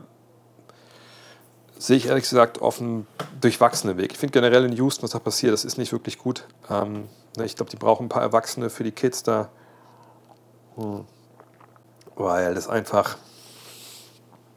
Du brauchst institutionelle Kontrolle. Du brauchst eine, eine, Struktur für die Youngster, damit die einfach zu dir, bei dir einfach lernen, wie das funktioniert in, in der NBA. So, und das, ähm, ähm, finde ich, haben sie nicht. Und deswegen denke ich auch, Porter Jr. nicht auf einem guten Weg. Das ist ein talentierter Spieler, ist alles richtig, aber ich glaube, die, die Rockets machen keinen guten Job, um diese Spieler zu entwickeln. Das würde ich auch mit Jalen Green zum Beispiel mich damit einschließen. Alperen Schengen ist vielleicht die Ausnahme. Ich glaube, Alperen Schengen ist aber einfach auch ein, geiler Typ und äh, der, der braucht keinen Erwachsenen an seiner Seite. Murray, ja, sehe ich auf einem guten Weg, ähm, aber auch sehr, sehr früh das natürlich ähm, dann äh, zu bewerten. Siehst du die Entwicklung bei den Magic? Können die Magic deiner Meinung nach in den Playoffs, die Playoffs kommen? Fehlt noch ein Puzzleteil im Kader. Ich denke schon, dass sie es schaffen können dieses Jahr, wenn sie das wollen, unbedingt. Ähm, sie haben, glaube ich, letztens gesehen, seit, äh, ich glaube, Fultz zurück ist und wer war der andere Point Guard? Egal, weiß nicht, fällt mir ein. Also seit die zurück sind ähm, und beide keine Minutenrestriktionen mehr spielen, habe ich gestern gesehen, habe ich, glaube ich, 15 und 12 sind die gegangen. Man hat ja auch jetzt gesehen, die haben auch ein paar gute Siege eingefahren, jetzt zuletzt auch gegen, gegen Philly. Sie sind for real. Das, das, da, da wird ein guter Job gemacht mit den jungen Leuten. Da gibt es institutionelle Kontrolle. Ähm, obwohl ich eins auch sagen muss, es hat heute jemand richtig was angemerkt, der Lukas Feldhaus. Ich erzähle immer, dass Franz Wagner mal Euro gespielt hat und ich weiß, dass es Euro Cup war, aber irgendwie, ich weiß auch nicht. Ich werde langsam wirklich langsam alt. Das war, also nie Euro gespielt für, die, für Alba, sondern immer Euro Cup. Ähm, aber nein, das ist wirklich äh, Cole Anthony, genau. Das ist eine tolle Truppe, die haben Bock, die passen zusammen. Ähm, wie gesagt, klar kann man immer denken, man rutscht noch rein wegen Banyama, aber ich finde, die machen so viel Spaß. Die können auf jeden Fall in die Playoffs kommen. Aber es ist so eng. Am Ende werden vielleicht zwei, drei Spiele über sowas entscheiden. Kurze Frage zu den Schiedsrichtern. In letzter Zeit kommt es mir so vor, als ob sich die Fehlentscheidungen häufen. Kommt mir es gerade nur so vor. Ja, ich meine, es sind momentan, es gab ein paar prominente Fehlentscheidungen gegen die Lakers am Ende von Partien. Das ist natürlich äh, was, was dann hohe Wellen schlägt. Dann gibt es solche Arschlöcher wie diesen dummen Ficker da auf Twitter, der dann einfach sagt, oh, hier der Schiedsrichter ist Boston Celtics-Fan, äh, hier ist ein Foto von ihm und seiner Frau und äh, unter seiner, wenn er Spiele pfeift, dann, was hat er geschrieben, wie äh, haben die, die Celtics, ich glaube 22 und 2 sind sie dann. Und das einfach komplett ausgedacht, an den Haaren herbeigezogen. Solche Arschlöcher sollte man wirklich. Bei der Nachklapp gab es das, was natürlich was gab. Gab es Drohungen gegen den Schiedsrichter und seine Familie, nur weil irgend so ein Internet-Halbstarker denkt, ja, ich bin der coolste Typ und ich wichse einfach was, was rein bei Twitter. Also solche Arschlöcher, muss ich ehrlich sagen, da kommt mir die Galle hoch. Und dann gibt es natürlich auch super viele die sich da halt draufsetzen, die dann halt so sagen, oh, guck mal hier, die Verschwörung, hier Verschwörung da. Und das Krasse ist einfach, dass diese Leute einfach 0,0 Ahnung haben, wie das funktioniert. Und vielleicht ist es dann auch Schuld von Leuten wie mir, dass wir nicht jedes Mal direkt dann runterbeten, hey, passt auf, es gibt in der NBA natürlich ein System, wo die Referees bewertet werden. Das gibt, äh, äh, es gibt natürlich, gerade seit dem Fall Donaghy, ein engmaschiges System, wo geschaut wird, okay, häufen sich irgendwo äh, Fälle von, von Pfiffen, die nicht nachvollziehbar sind. Natürlich gibt es Bewertungen intern. Nicht jeder Schiri kann Playoffs pfeifen. Nicht jeder Schiri kann Finals pfeifen. Ne? Und ich glaube, jeder, der selber auch Schiedsrichter war, der weiß, ne, wie das einen auch fertig macht, wenn man Calls nicht, nicht macht, aus welchen Gründen auch immer. So. Und ähm, dann aber hinzugehen, ja, ist alles Verschwörung gegen die Lakers. Genau, eine Verschwörung gegen die Lakers. Warum soll gegen die Lakers sich verschwört werden? Das ist das Zugpferd der Liga mit LeBron. Äh, das ist einfach unglaublich, unglaublich dumm und es fasst mich jedes Mal. Ich weiß, man sollte sowas gar nicht großartig kommentieren, aber diese Idioten, die dann da einfach solche Sachen immer wieder befeuern, einfach nur, weil sie schon auch gerne die Welt brennen sehen, das fuckt mich einfach unglaublich ab. Ähm, Fakt ist, man weiß nicht, ob sich die Fehlentscheidungen häufen. Die NBA-Referees und ne, die ganze, das ganze, das ganze Schiedsrichterwesen, die werden das wissen, weil die erheben das den ganzen Tag. Es gibt auch Teams, die das erheben. Ne, Mark Cuban war ja einer der Vorreiter. Ne, ähm, und haben Schiedsrichtern, Schiedsrichter eine Tendenz, sich der eine pfeift, was ich gerne mal drei Sekunden, der andere pfeift vielleicht weniger offensiv fouls. Natürlich, genau wie Spieler gibt es auch da natürlich keine Roboter. So, ähm, aber dass jetzt mehr Fehlentscheidungen vorkommen als ähm, früher, ähm, weiß ich ehrlich gesagt nicht. Da fehlen mir die Daten. Ich kann verstehen, dass man das so empfindet gerade, einfach weil wir natürlich gerade diese prominenten Fälle hatten. Aber ähm, so beim Kommentieren zum Beispiel, da, da würde es mir am meisten ja auffallen, sonst gucke ich ja viel auf Instead, also nicht ganze Spiele. Da finde ich es eigentlich eher nicht. Ähm, nur wenn wir natürlich dann in solche Szenen haben wie das Foul gegen LeBron äh, am Ende der regulären Spielzeit ähm, in Boston und es gibt keine Review, dann ist es natürlich das Problem für meinen Begriff, dass da keine Review geben darf, weil es keinen Pfiff gab. Das müsste man sich anschauen, müsste man reformieren. Aber muss auch ganz klar sagen, das ganze Thema VAR, äh, ne, Videobeweis etc. ist einfach auch schwierig. Wann greift man ein, wann greift man nicht ein? Was macht man reviewable, was nicht? das ist ein Prozess, das ist was, was, ne, was immer wieder justiert werden muss. Und dass das viele nicht verstehen, okay, das ist nun mal einfach so, das ist auch ein emotionales Thema, aber ähm, am Ende des Tages ist es so, dass es immer Fehler geben wird und, und wahrscheinlich auch mit, mit Robo-Referees wird irgendwas, wird irgendwas sein, was Leute dann abfuckt und naja.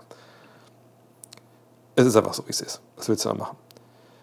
ganz ehrlich, wenn der Call bei Oklahoma gegen Detroit passiert, ist jetzt doch keine Sau. Ja, das ist nur oben drauf nochmal natürlich, ne, dass sowas halt.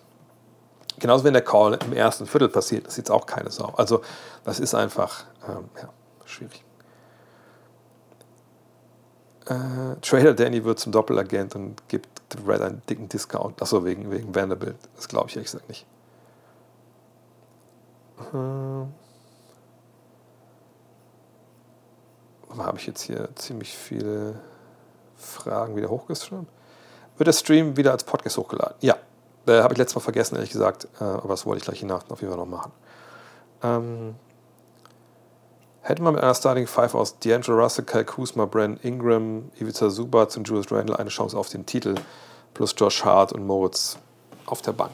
Frage ist natürlich, ähm, ne, weil die Lakers das ähm, ja auch äh, hatten. Die hatten ja diese Spieler und haben dann halt die abgegeben.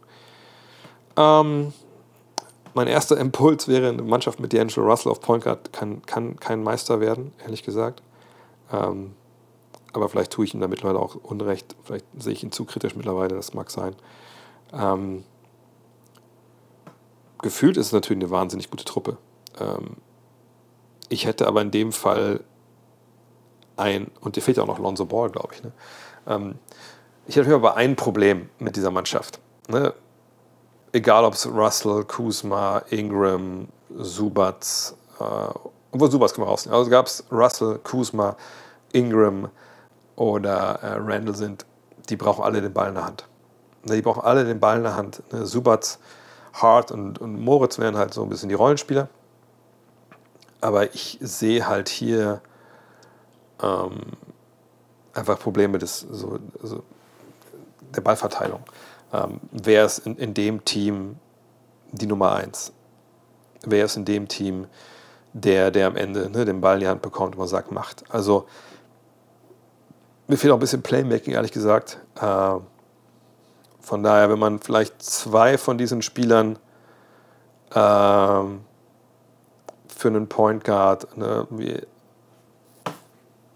aber ich, ich, weiß, wo du herkommst. Also das, das ist schon ein großes Talent ähm, und Talentpool, den sie abgegeben haben damals, die, äh, die Lakers. Auch wie gesagt, auch wenn ich da die Angel Russell rausnehmen wollen würde. Äh, bessere Atmosphäre, MSG oder Philly? MSG. Philly ist, ist laut, Philly ist auch ein bisschen assig, was auch geil ist. Ne? Dieses, ich sag's ja gefühlt bei jeder Übertragung, dass dann, äh, wenn ihr schon mal früher eingestellt habt, jetzt was auch zu hören äh, am Samstag. Samstag? Samstag. Dass, wenn der Gegner vorgestellt wird, sie immer rufen, Sucks. Ne? Also auch ich bla bla bla, auf Center äh, für die Lakers, Anthony Davis und dann Sucks. Das ist natürlich cool, keine Frage. Wird auch gut laut, aber der Garden ist einfach was anderes. Der Garden hat einfach mehr Basketball. Es gibt, glaube ich, keine Halle äh, in der NBA, wo so viel Basketball-Knowledge sitzt wie im Garden und das macht den einfach besonders. Ähm, mm, mm, mm. Was haben wir noch? Äh, super, dass Grimes bei der Rising Stars steht, weiß ich ja, finde ich auch. Ähm, kein Kuminga. Ja, ich wüsste auch nicht, warum Jonathan Kuminga dabei sein soll, ehrlich gesagt. Also, mh. ich das gestern ja auf Twitter äh, getweetet, aber ein bisschen, ein bisschen ketzerisch auch, dass ich meinte, ähm, naja, welches Team hat eigentlich eine schlechtere Bank als die Warriors? Und dann kamen natürlich ein paar Teams, wo ich sagen muss, ja, es ist so. Aber gerade so von den Playoff-Teams wo, ey, ganz ehrlich, ich da, also klar, man braucht nur acht Leute und sie haben eigentlich sieben. So ist es nicht. Habe ich mit Dean auch eben drüber gesprochen, relativ lange. Ähm, aber so Kuminga, Moody, Weissman in den Playoffs, ich weiß nicht, ob ich denen vertrauen kann, wenn ich ehrlich bin. Und man hofft natürlich, dass da noch was kommt, aber wann und wo und wie, das gucken wir mal. Heute kein Auge auf den VfB Wolfsburg. Äh, sie spielen wahrscheinlich schon, ne? Warte mal kurz. 1-1 steht's. Waldschmidt trifft und dann Knoche.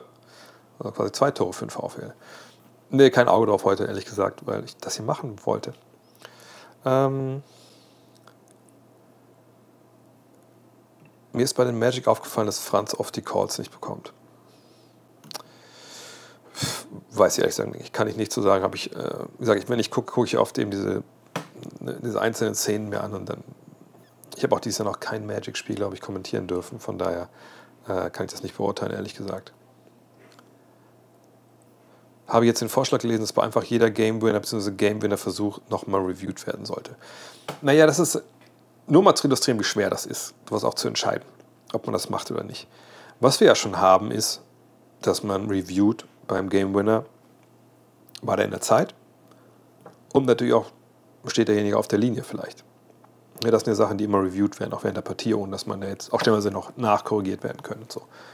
Ähm, das ist ja auch okay, das sind ja vollkommen klare Parameter. Ne? Ist der Ball aus der Hand ne, oder ist der Finger noch am Ball? Wenn ja, zählt es nicht, also wenn er noch dran ist. Äh, wenn nicht, alles klar. Steht er auf der Linie, sind es nur zwei, ne? steht davor, sind es drei Punkte. Das ist alles gut. Da gibt es auch keinen Graubereich kann ich sagen, oh ja, steht so halb drauf. Nee, das ist dann einfach, es ist so, wie es ist. Ähm, aber wenn du jetzt hingehst und sagst, okay, diesen Game Winner, den gucken wir uns jetzt an, jeden Game Winner. Gefühlt denke ich auch, dass das eigentlich eine geile Idee wäre. Aber da dann festzulegen, ähnlich wie beim VR in Fußball, wo ist die Schwelle, wo wir jetzt eingreifen? Ich will es nur einmal kurz, ein fiktives Beispiel, keine Ahnung. Ähm, du hast einen Inbound-Play, ne, kurz vor Schluss. Ähm, du wirfst den Ball ein. So. Spieler macht sich frei, kriegt den Ball, sich dribbelt noch im Block rum, wirft, das Ding ist drin, haben gewonnen. Und dann machst du Review. Und du siehst im Review, beim Freimachen, er stößt seinen Gegenspieler, der ihn verteidigt, so ein bisschen weg. So, da geht schon los. Ist das jetzt genug? Ist das genug, um das äh, wegzunehmen? Dann siehst du vielleicht, er stößt ihn weg und das ist eigentlich schon faul für dich, aber nicht so richtig. Und äh, siehst dann aber gleichzeitig, als er ihn wegstößt, ne, hält ihn der, der Verteidiger so ein bisschen fest. Ist das jetzt mehr faul als das andere? gleicht sich das aus, dann ne, kriegt er vielleicht den Ball, äh, geht um Screen rum, aber beim Screen ist die Hüfte so leicht draußen. Ne? Sorry, was euch vielleicht, was euch im Live gar nicht so aufgefallen ist, aber da sieht man es einmal in der, in der Wiederholung. Reicht das dann aus? Ne? Und dann kommt man vom Hölzchen auf Stöckchen. Und das ist halt dann super, super schwierig zu bewerten. Gleiche wäre, ähm, was weiß ich, dann, dann geht der Wurf hoch und man sieht, was ich beim Rebound, aber ne, ein Offensivspieler will sich gute Positionen teilen und schlägt irgendwie noch so aus Versehen mit dem Ellenbogen ins Gesicht. Ne, also da kommen wir in einen Bereich rein, wo es auf einmal so schwer wird, jo, keine Ahnung, ne? Vielleicht muss es äh, darum gehen, dass man da dann ob man auch mal eine andere Challenge einbaut im Sinne von, du kannst diesen letzten, Call, letzten Korb challengen, aber dann, ja, es ist, es ist wirklich nicht leicht.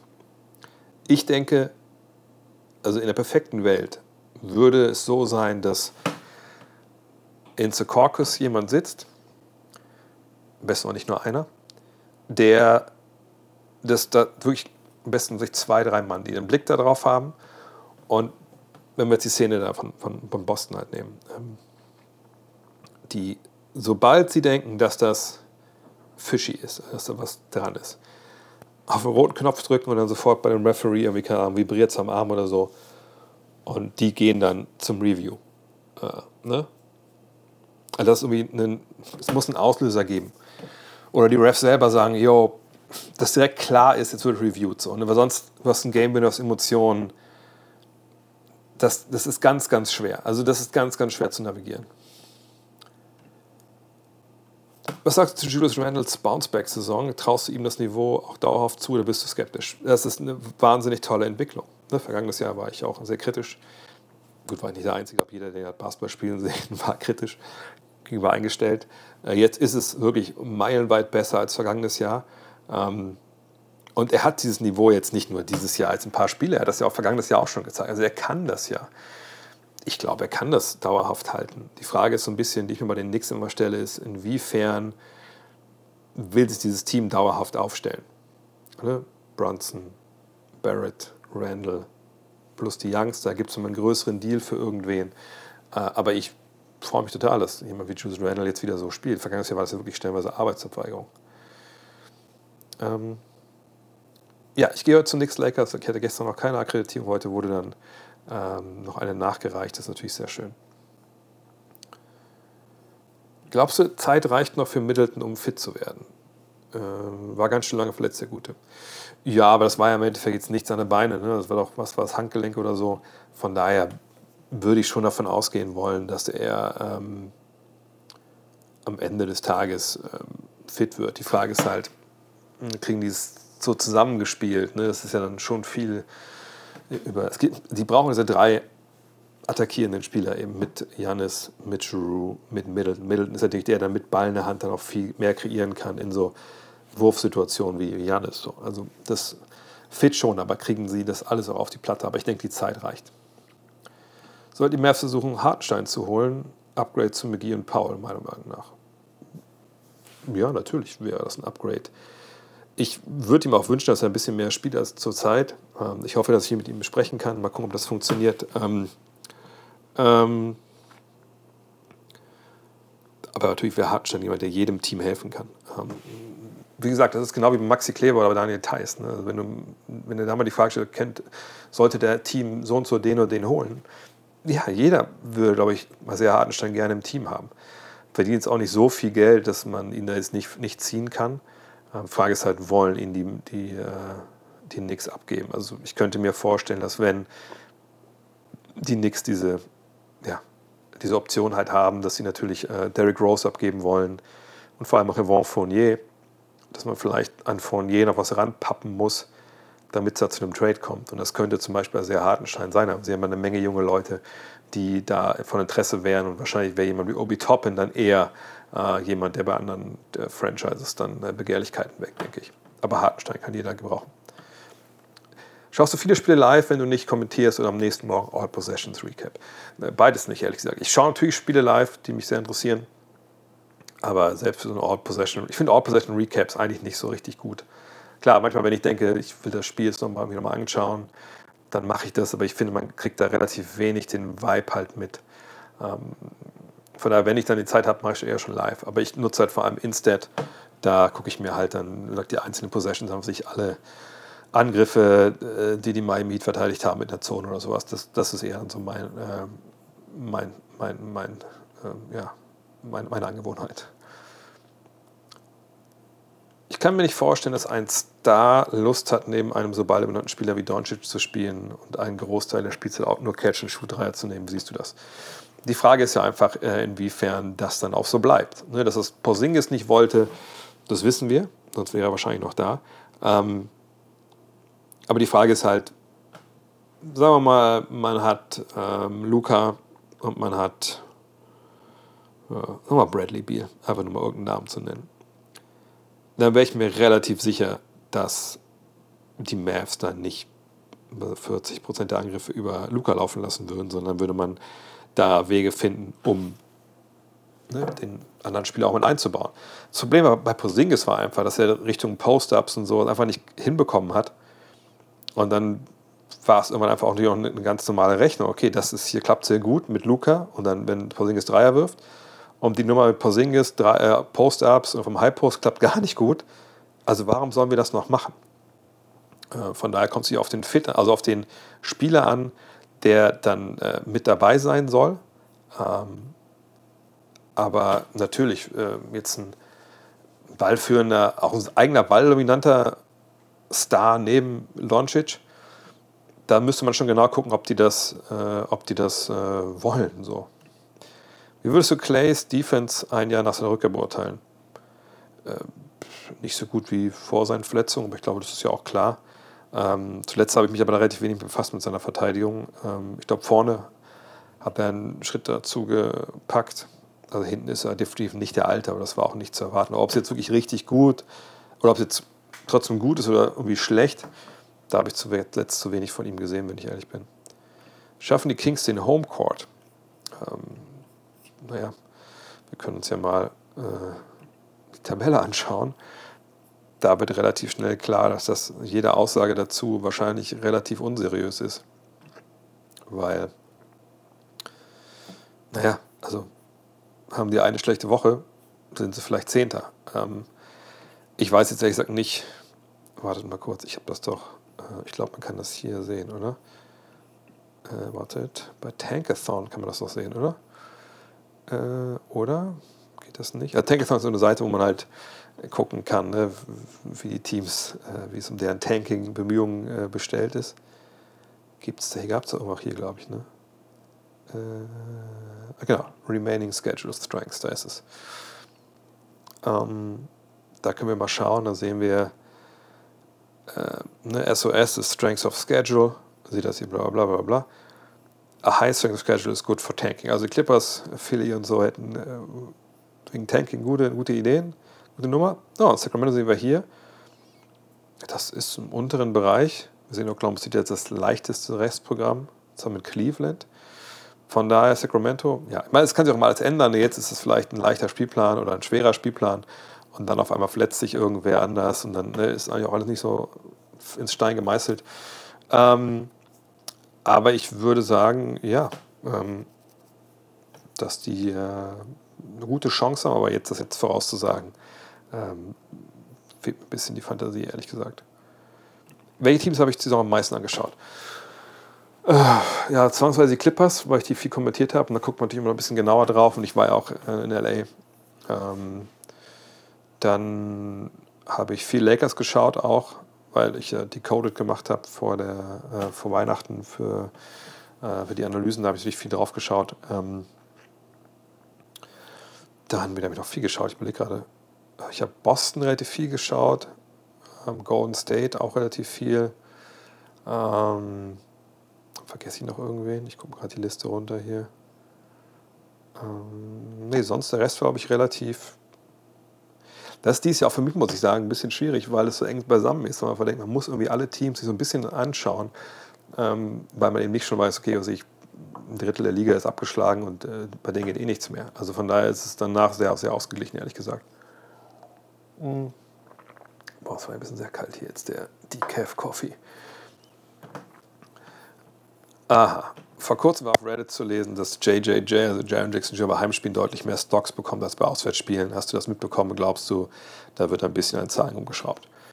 Ja, auch das fällt jetzt im Nachhinein unter die, unter die Kategorie, ich suche mal kurz raus, ähm, äh, Kategorie ähm, Mythos und äh, gut gemeint. Ähm, und ich muss natürlich selber dazu sagen, ich habe es natürlich selber jetzt nicht nachgeprüft, da ich habe Besseres zu tun. Ähm, aber es gibt einen Mann, äh, den ich einfach sehr vertraue bei solchen Sachen, das ist Kirk Goldsberry. Ich weiß nicht, ob ihr den kennt. Ähm, äh, Autor, unter anderem Sprawl Ball, das Buch, glaube ich, kann ich nur jedem empfehlen, der ein bisschen was über diese neue NBA wissen will. Äh, früher sieht das ja, oh, ist immer noch bei ESPN, sorry. Ähm, Professor an der University of Texas, ne? bla bla bla, aber früher auch mal bei den Spurs. Ähm, hat diese geile Karte hier gemacht, die kann man auch sehr, äh, sehr geil äh, sich, sich, sich, ziehen und so aufhängen. Ähm, aber wichtig ist bei ihm jetzt, seht das hier, das ist einer, der sich halt sehr beschäftigt mit Shot Locations, ne, Big Data erhebt er, also wirklich geht viel da rein. So. Und, ähm, und er hat, wo war das denn? Ja, genau, hier diesen Thread zu den JJJ-Files gemacht. Ich glaube es ja, also er hat alle von JJ 66 Blocks. Das sind auch nicht viele, er hatte aber auch relativ lange verletzt mal wieder so. Und wenn, wenn Kirk Goldsberry schreibt, ne, also A, einer der Top Rim Protector on Earth, das habe ich auch schon gesagt, ist wahnsinnig, was er dieses Jahr spielt. So. Wenn man jetzt sagt, von diesen 66 Blocks sind 60 clearly blocked. So. 3 bis 5 are questionable, also da weiß man es nicht genau. Und 4,2 ähm, ne, sind im Endeffekt sus, also suspect. Dann muss ich sagen, wir sehen hier die Szenen, man kann sich alles angucken, dann muss ich sagen, ähm, naja, das ist dann alles in allem, wenn wir mal ganz ehrlich sind, ähm, ziemlich aus dem, äh, aus dem Kontext, also nicht aus dem Kontext, sondern ziemlich aus dem aufgeblasen, diese ganze Conspiracy, wie es dann immer so ist. Ne? Und sieht das hier, ne? ja, also wenn alles, wenn die ganzen Sachen wegge, wegge subtrahiert werden, die klar nicht Blocks waren, dann hat er äh, 3,8 Blocks zu Hause. Ne? Und das sind natürlich dann auch äh, sehr, sehr viele. Ne? Aber wir sehen hier ähm, ne, andere Zahlen noch. Also diese Conspiracy, es war einfach so ein großer Nothing-Burger wieder. Ähm, und das Problem ist aber, dass solche Sachen einfach halten werden, wie immer, äh, weil ne, egal wie oft man dann Kirk Goldsberry da retweetet, äh, das hält sich einfach dann viel, viel länger, weil einfach viele einfach das dann nicht sehen, ne, nicht sehen wollen und dann hält sich halt dieses Gerücht, ja, hier Conspiracy, hier Conspiracy da. Ähm, ähm, ja, und dann fängt man halt an, klar, man kann immer gucken, ne, jetzt über Andrew Wiggins, ja, Steals äh, auswärts, Steals zu Hause. Aber das Ding ist ja einfach auch, dass sich manche Sachen ja durchaus ähm, auch erklären lassen. Ne, was weiß ich, ähm, wenn zum Beispiel gewisse Mannschaften äh, zu Hause einfach ein bisschen anders verteidigen, äh, ne, mit, der, mit, der eigenen, äh, mit eigenen Fans im Rücken, äh, aber es ist einfach müßig. Ja, jetzt immer sich die Zahlen anzuschauen und da immer irgendwas zu wittern. Natürlich gibt es, also das, das System, wie man die Statistiken erhebt, ist natürlich schon so ein bisschen, bisschen komisch. Und denkt, man würde ja eigentlich denken, okay, das ist alles zentral von der Liga gesteuert, ist es aber nicht. Nun klar, John Stockton früher,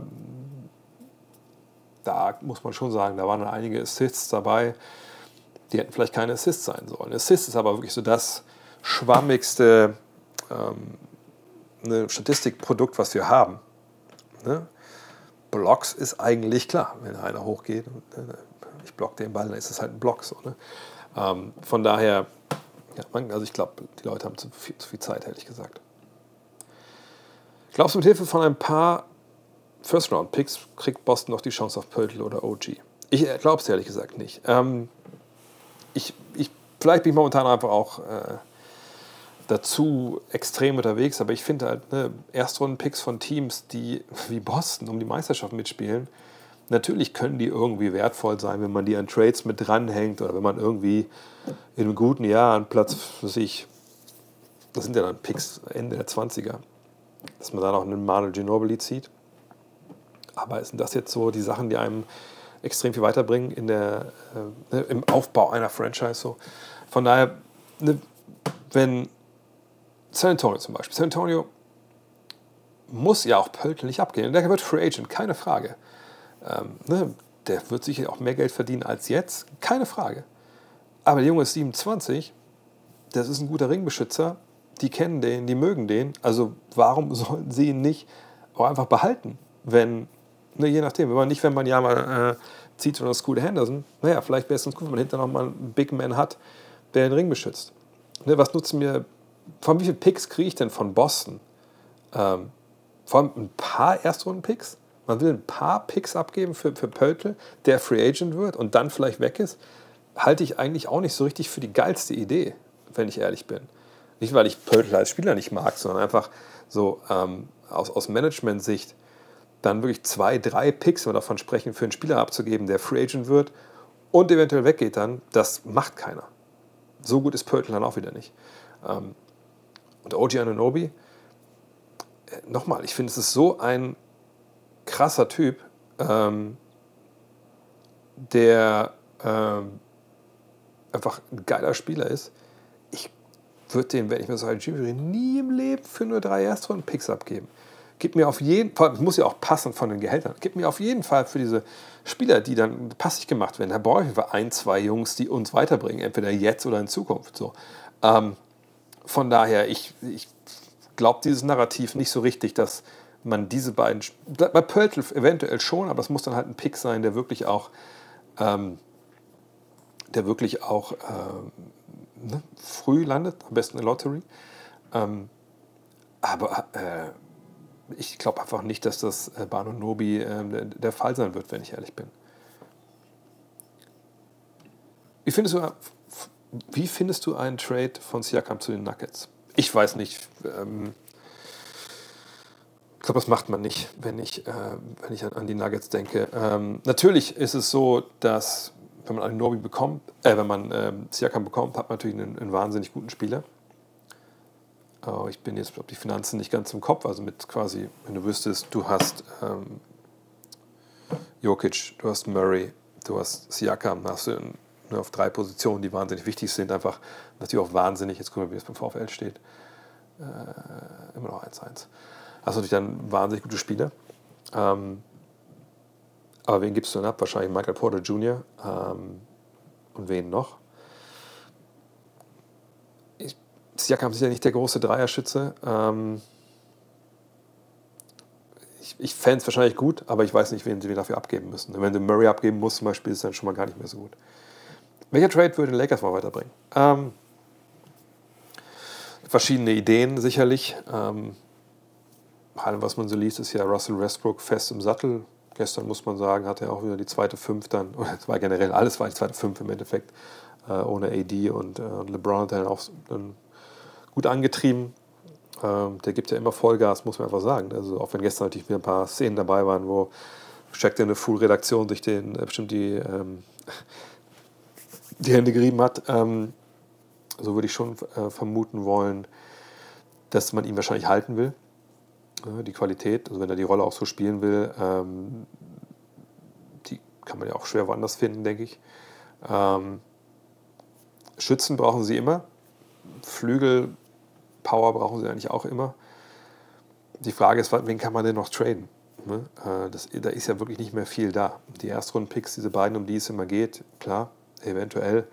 Ähm, aber sonst, meine, Patrick Beverly ist dann schon der Spieler mit 13 Millionen, der relativ viel Geld verdient, den man da weggeben kann, oder vielleicht auch mit Lonely Walker, aber dann muss es ja dem, der Gegenseite eigentlich ja nur um die Picks gehen. Und das ist dann schon wieder so eine spezielle Geschichte, ob das irgendwie, wie man das hinbekommen will. Also es gab auch mal so, eine, so ein Denkspiel, so eine große Lösung mit Westbrook nach äh, San Antonio, eben für Pöltl, für, ich glaube, Richardson und ähm, für McDermott. Macht das einen dann wirklich knallhart viel besser Weiß ich ehrlich gesagt nicht. Also ich, ich bin sehr gespannt, was da kommt. Ähm, aber ich glaube nicht, dass die Lakers einen Pfeil im Köcher haben, der sie zu einem Meisterschaftsfavoriten macht. Und das sind sie auch mit Rui Hachimura nicht, wenn alle gesund sind. werden eigentlich auch Assists gezählt, die nicht zum Korberfolg führen. Der Assistgeber kann ja nicht. Nein, Korb muss schon gemacht werden. Äh, wenn die Magic bei der Draft nicht Top 8 picken, sollten sie einen Versuch bei Harden starten. Haben Cap Space und würden mit einem Dreijahresvertrag gut passen, weil dann erst der Max von Paulo den Cap belastet. Ich würde James Harden nicht anfassen, ehrlich gesagt, wenn ich eine junge Mannschaft wäre. Nicht, weil ich was gegen James Harden habe. Gott, zu Gottes Willen, gar keinen Fall. Ähm, aber ich würde Verpflichtung von ihm schon eher kritisch sehen. Er ist natürlich ein Spieler, den wir gerade sehen in der Rolle, die ja viele bemängelt haben, die er damals in Houston nicht gespielt hat. Also ne, er ist dann halt ne, nicht dieser balldominante Spieler jetzt, der jedes Ding nimmt, sondern nee, er ist halt ein Spieler, der ne, erstmal an den Pass denkt, erstmal an, an, an, den Tisch setzen will und den serviert und dann macht er selber. Die Rolle macht er natürlich auch sehr, sehr gut. Ähm, aber es ist eben eine Rolle neben Embiid, äh, neben Harris, neben Maxi, wenn die zusammen auf Feld stehen. Äh, ich würde auch weil die Timeline von ihm und den anderen Magic-Spielern so gar nicht zusammenpasst. Er ist ja viel, viel älter. Ich würde ihn nicht verpflichten wollen für diese Zeit. Ich würde eher schauen, dass ich entweder einen Veteranen-Point Guard finde, der irgendwie den, den Laden leiten kann, erstmal jetzt. Also ich sehe mal wie Mike Conley, aber ich sage, dass Mike Conley hin soll, aber so ein Spieler wie Mike Conley vielleicht noch für, für ein, zwei Jahre, das fände ich halt okay, auch weil er natürlich, viel mehr über den ähm, viel mehr über, äh, übers Passen kommt und so. Ähm, Harden nach, nach Houston ist ja so ein Diskussionspunkt gewesen zuletzt. Fände ich auch nicht total geil, ehrlich gesagt, ne, weil ich sage nochmal, ich glaube, in Houston wird, werden die Spieler nicht so entwickelt, wie es eigentlich sein sollte. Und du brauchst da einfach Veteranen, die, die vorangehen, die einfach auch defensiv ihrem Mann stehen. Und da ist ja Harden auch nicht unbedingt über jeden Zweifel haben. Allerdings kann ich mir vorstellen, dass wenn man ihn holt, ne, dahin, zurück in die Heimat, sage ich mal, und so, das wäre schon, also in die Heimat im Sinne von seiner sportlichen Heimat. Aber selbst da habe ich so ein bisschen meine Probleme mit. Da würde ich vielleicht eher andere Spieler holen wollen. Ähm, ja. Aber Orlando sehe ich eigentlich eher nicht. Oh, gerade ein Abo abgeschlossen. Zweites für deinen Homie. Thank you for your service. Warst du schon mal auf Coney Island im Amusement Park? Ähm, Starbury oder Brunson? Ich war noch nicht in Coney Island, ehrlich gesagt. Ähm, da hat mich ja noch nie wirklich was hingezogen, wenn ich ehrlich bin. Ähm, wenn ich hier bin, ist eigentlich meistens dann Manhattan, ein bisschen Brooklyn. Ähm, Rucker Park war ich auch schon ein paar Mal über die Jahre, aber das muss man jetzt im Winter auch nicht unbedingt machen. Ähm, Starbury oder Brunson, ne? ich glaube, Starbury war, äh, was so das Potenzial und das Top-Talent angeht, schon besser, keine Frage. Aber war natürlich eine Karriere, die äh, nicht ganz so rund lief. Von daher hätte ich wahrscheinlich eher Brunson. Aber wenn du sagst, ey, Marbury, bleibt Marbury, wird nicht Starbury, hätte ich wahrscheinlich eher Marbury gehabt. Was bedeutet es genau, wenn ein Vertrag nur zum Teil garantiert ist? Ja, also dann gibt es meist letzte Vertragsjahr, manchmal letzten beiden, wo das Team, was den Spieler hat, bis zu einem gewissen Datum sagen kann, okay, ähm, quasi so wie Probezeit, na sorry, wir kündigen dir jetzt. Und dann ist man halt gekündigt, wird man Free Agent. Man kriegt eben nicht das komplette Gehalt ausgezahlt, sondern es gibt einen Vertrag, wird dann geregelt, wie viel Geld du noch bekommst, was ich von deinen 10 Millionen oder so. Das ist eigentlich alles. Und dann bist du halt Free Agent.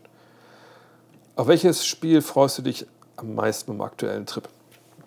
Ich glaube, heute wird schon gut. Ne, LeBron spielt, ich glaube, AD auch. Äh, der Garden ähm, ne, gegen die Lakers sicher was anderes als dann äh, beim Rest des Trips. Aber ich gucke noch mal kurz nach. Ich bringe oft schon die Spiele durcheinander, die wir noch sehen. Ähm, obwohl, nein. Nein, nein, ich sage schon, so gut das heute wird, aber unser vorletztes Spiel ist ja das Spiel Knicks gegen die 76ers. Es ist zwar Back-to-Back, -back, also am vierten spielen sie gegen die Clippers und am fünften gegen die äh, Sixers. Von daher ist es ein bisschen schwierig. Ich hoffe mal, die sind trotzdem fit, wenn es gegen die Sixers geht. Aber ähm, Terrell im Beat äh, im Garden, das wäre auch ganz geil. Ja, oder doch heute. Ja, enges Rennen. Und die Lakers sind auch Back-to-Back. -back. Nee, Sixers. Sixers freue mich mehr drauf. Ist auch die bessere Mannschaft. Wie wird entschieden, ob ein Airball ein Wurfversuch ist oder ein Assist-Turnover? Ähm, das ist ja relativ leicht. Also äh, man sieht ja, ob ein Wurf ist oder nicht. Also, ob es ein Wurf oder ein Pass ist. Also wenn man das jetzt nicht sofort, sofort erkennt, dann sollte man als Scouter vielleicht mal darüber nachdenken, ob man A, sich noch mal eine Brille kauft äh, oder einen richtigen Job hat. Ähm, von daher, wenn es ein Airball ist und es klarer Wurfversuch ist, dann ist es natürlich ein Airball. Dann ist es ein Rebound, wenn derjenige unten den Korb den Ball fängt. Ähm, und wenn dann der Offensivspieler den Ball fängt. Ja, dann kann man natürlich mal gucken, wie man das dann macht. Dann ist es vielleicht, ich glaube, in der Regel wird das schon als Assist gezählt dann. Äh, aber das ist ein bisschen so, so ein Graubereich, glaube ich, einfach, wie die Leute das dann, dann zählen wollen. So, habe ich irgendwelche Fragen noch verpasst hier? Wenn nicht, oder wenn ja, haut sie gerne noch mal rein, weil ich jetzt am Ende angekommen bin. Ähm, von den Fragen, ich scroll noch mal hoch. Achso, wer hat deiner Meinung nach im MVP-Rennen die Nase vorn? Trotzdem Spiel von Embiid gegen die Nuggets würde ich schon immer sagen, Nikola Jokic einfach nochmal, ne, er verführt die NBA in allen Advanced Stats mehr oder weniger an, ähm, liefert auf, in allen Bereichen komplett auf, auf Wahnsinnsniveau ab. Ähm, gut defensiv, ne, 1 gegen 1, da kann man immer nachdenken, ob das nicht bessere gibt, bestimmt, aber ne, Offensive und Defense ist aber auch nicht 50-50 zu bewerten. Offensive ist halt schwerer zu bewerten, also mit mehr Gewicht.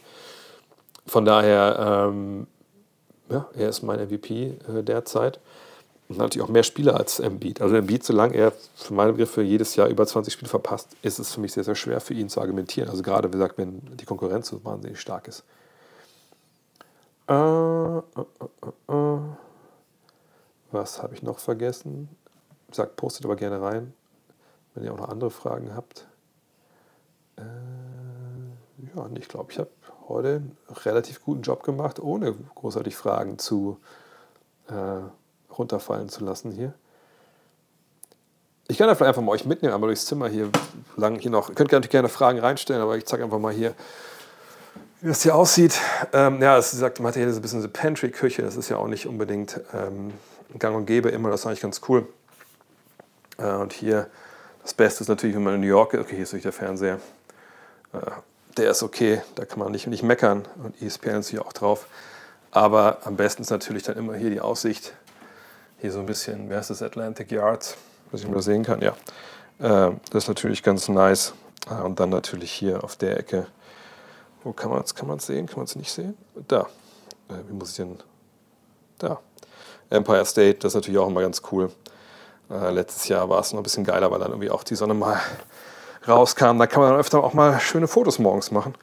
Ähm, ja, also New York ist ja eh immer so, dass im Endeffekt die Hotels relativ klein sind ähm, in diesen alten Gebäuden hier. Ähm, aber da kommen neue Fragen. Von daher bin ich ganz froh, dass wir mal dieses jetzt hier haben. Das ist, ist direkt quasi am Times Square, ein bisschen westlich.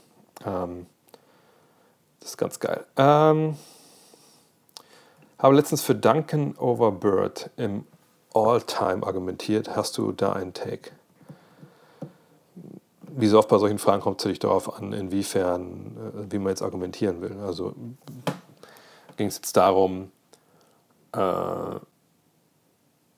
um welchen Spieler du eher einen, ähm, ich muss ein bisschen umdrehen, äh, welchen Spieler du jetzt eher eine Franchise aufbauen würdest, äh, jetzt in der aktuellen NBA, geht es darum, wer die bessere Karriere hatte, wer die längere Karriere hatte. Das ist immer so ein bisschen schwierig, dass dann, ne, wenn da nur All-Time steht, kann ich es nicht, nicht beurteilen.